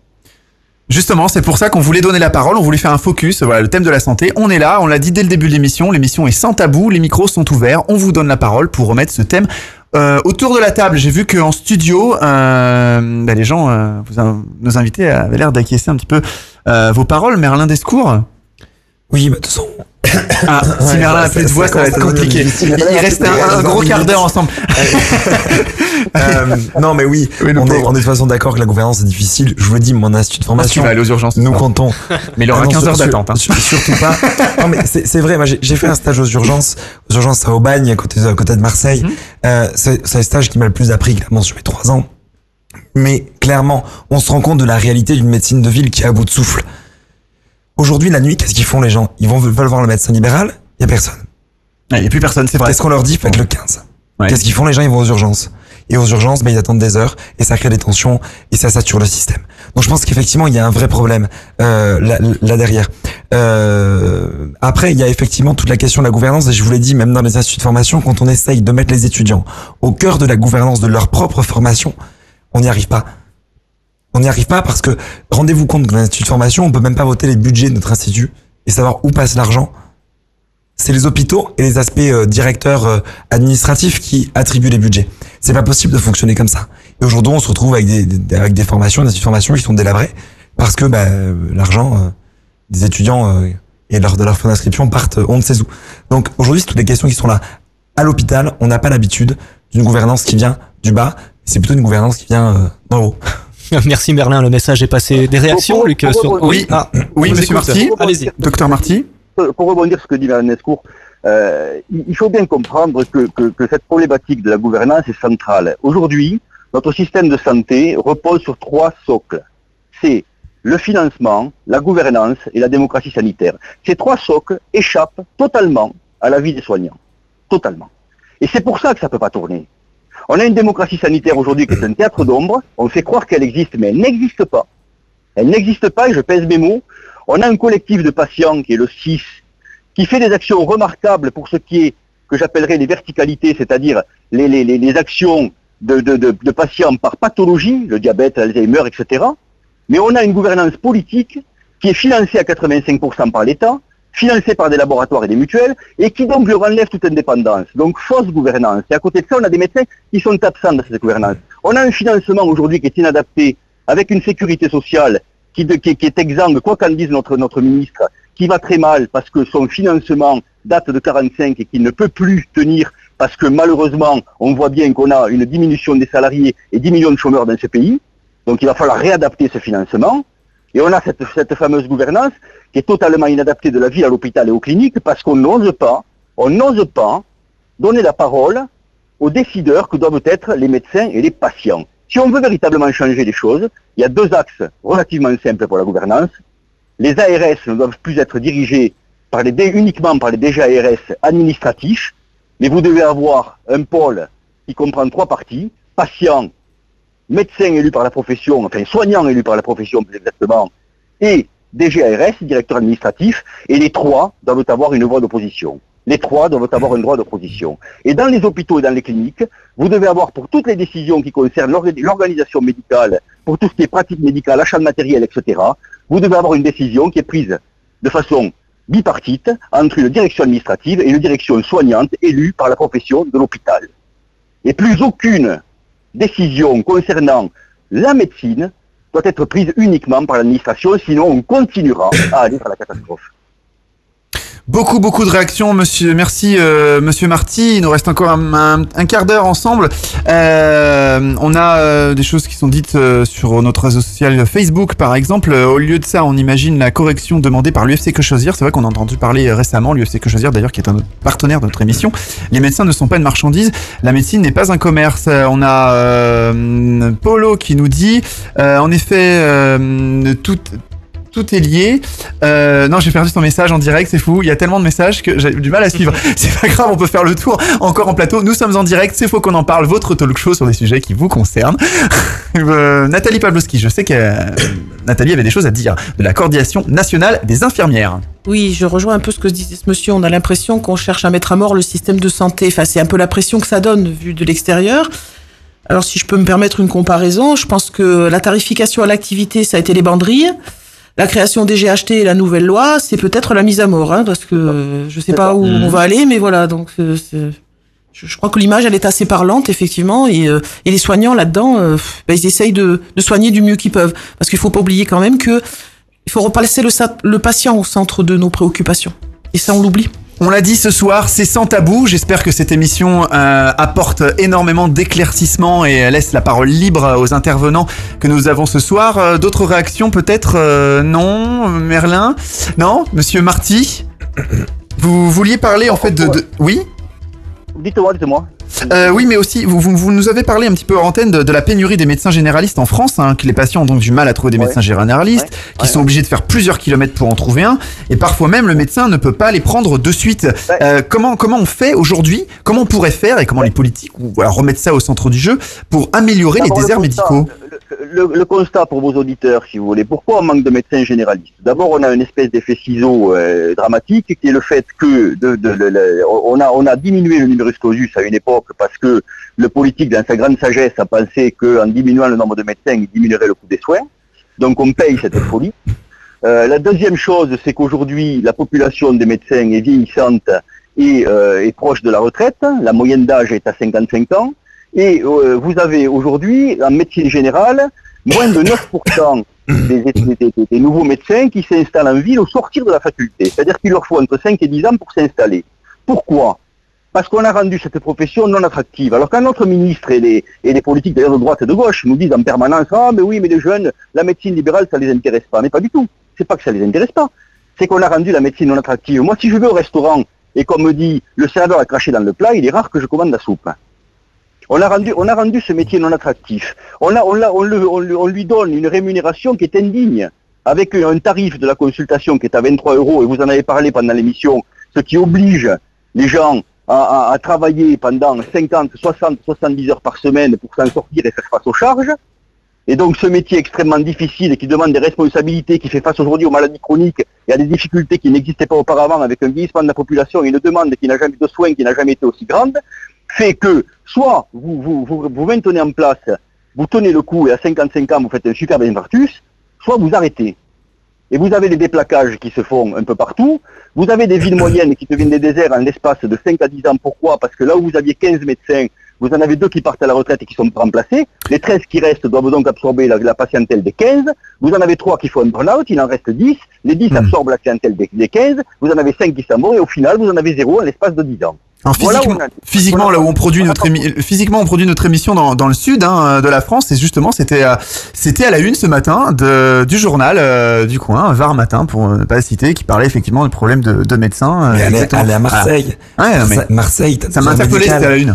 C'est quand même ouais. la deuxième ville de France et Marseille. Faut se et pourtant, non mais, un désert médical, et pourtant dans le sud, et pourtant dans le sud, c'est, oui. c'est loin d'être un désert médical. Aujourd'hui, dans le sud, on veut un rendez-vous à droite à gauche. Oui. Un exemple de Toulouse, qui est une ville attractive comme peut l'être. Oui, vous êtes Marseille. Sur Toulouse, oui. Euh, voilà, euh, Toulouse, aujourd'hui, soixante-six pour cent, soixante-six pour cent des médecins de Toulouse sont à moins de dix ans de la retraite. soixante-six pour cent. Ce qui veut dire que Toulouse, ville de cinq cent cinquante mille habitants, deviendra un désert médical dans, dans dix ans. Ou avant dix ans. Une position sur... Aucun politique ne veut, ne veut saisir cette urgence. On va vers une crise sanitaire majeure. Par la faute des politiques, il faut oser le dire, quoi. C'est par la faute, par les choix politiques de ce pays, qui n'a pas voulu considérer que la santé était une priorité, qui n'a pas voulu mettre ce qu'il fallait comme, comme économie dans la santé, parce que nous sommes créateurs de richesses et que nous faisons avancer le pays, et surtout que nous sommes le dernier ciment sociétal, parce que le jour où vous avez la médecine qui s'effondre, je vous garantis que vous avez l'extrémisme qui arrivera rapidement, et je vous invite d'ailleurs à, à calquer la carte des déserts médicaux sur la carte des votes du Front National, et vous verrez que vous aurez de, de, de grandes similarités. Pourquoi ? Très simplement parce que quand vous avez été abandonné, que vous n'avez plus de médecin, plus rien, la première réflexion, la première réaction, c'est la colère, comme quand on vous annonce une maladie grave, et là vous retombez dans les travers en disant il n'y a qu'à les obliger à s'installer, des solutions comme ça que vous disent certains députés qui n'ont pas, qui n'ont absolument pas réfléchi à la chose. Et la deuxième réflexion, quand vous voyez que ça, ça ne marche pas, et bien vous vous retournez vers les politiques et vous leur dites vous nous avez abandonnés. Et là vous tombez dans l'extrémisme. Je pense qu'il y a une Donc, vraie il raison. Il va falloir que les politiques se saisissent rapidement de cette chose parce que sinon c'est socialement et, et politiquement que ce pays est à la catastrophe. Parce que la santé tient le pays. sur le plan sociétal. On a... Vous comprenez ce que je veux dire? Oui, Merlin. Il y, a, il y a une vraie raison, effectivement, je suis d'accord sur les quotas et numerus clausus. Aujourd'hui, on les a baissés. En fait, on estime qu'en régulant une profession par sa formation, enfin qu'on régule une profession par sa formation. Aujourd'hui, on le voit chez les infirmiers, on a un quota annuel chaque année, sauf qu'on sait qu'il est toujours déficitaire de vingt pour cent. Contre le début et la fin de la formation, il en manque encore vingt pour cent. En fait, c'est pas possible. On peut pas réguler des gens dès, dès l'entrée de la formation. Les parcours changent, les gens arrêtent, les gens changent de choses. En fait, c'est quelle importance on donne, quelle perspective on donne aujourd'hui. Aujourd'hui, en tant qu'infirmier, on n'a pas de perspective, mis à part passer des spécialités, puériculture, anesthésiste, bloc opératoire. Sinon, après, on se retrouve dans l'administratif. Il n'y a aucune perspective possible. Donc finalement, est-ce que la réponse, elle serait pas plutôt de donner des perspectives, à permettre aux étudiants de changer de cursus avec des équivalences dans d'autres, par exemple d'aller faire du droit à la santé et d'avoir des équivalences? C'est des parcours qui sont différents, qui sont pas pour autant, mais ça, il faut l'accepter. Il faut accepter qu'aujourd'hui, quand on se forme à une profession, on la pratiquera pas forcément. Et ça, c'est quelque chose, je pense, qui est pas compris. Oui, d'ailleurs, euh, euh, vous êtes ceux qui, a, on vous propose des choses qui collent pas tout à fait. Pour l'instant, euh, pour l'instant, le chômage infirmier existe, donc. Le live continue sur la page Faut qu'on en parle, euh, sur la page Facebook, avec le hashtag aussi F Q E P. Je vous rappelle le répondeur zéro sept huit trois neuf huit trois neuf soixante-quinze. Ça, c'est notre numéro pour nous joindre toute l'année. On a Réjeanne, par exemple, qui souhaiterait poser une question au docteur Jérôme Marty. Euh, qu'est-ce qu'une mutuelle avec euh, réseau de soins et sans réseau de soins?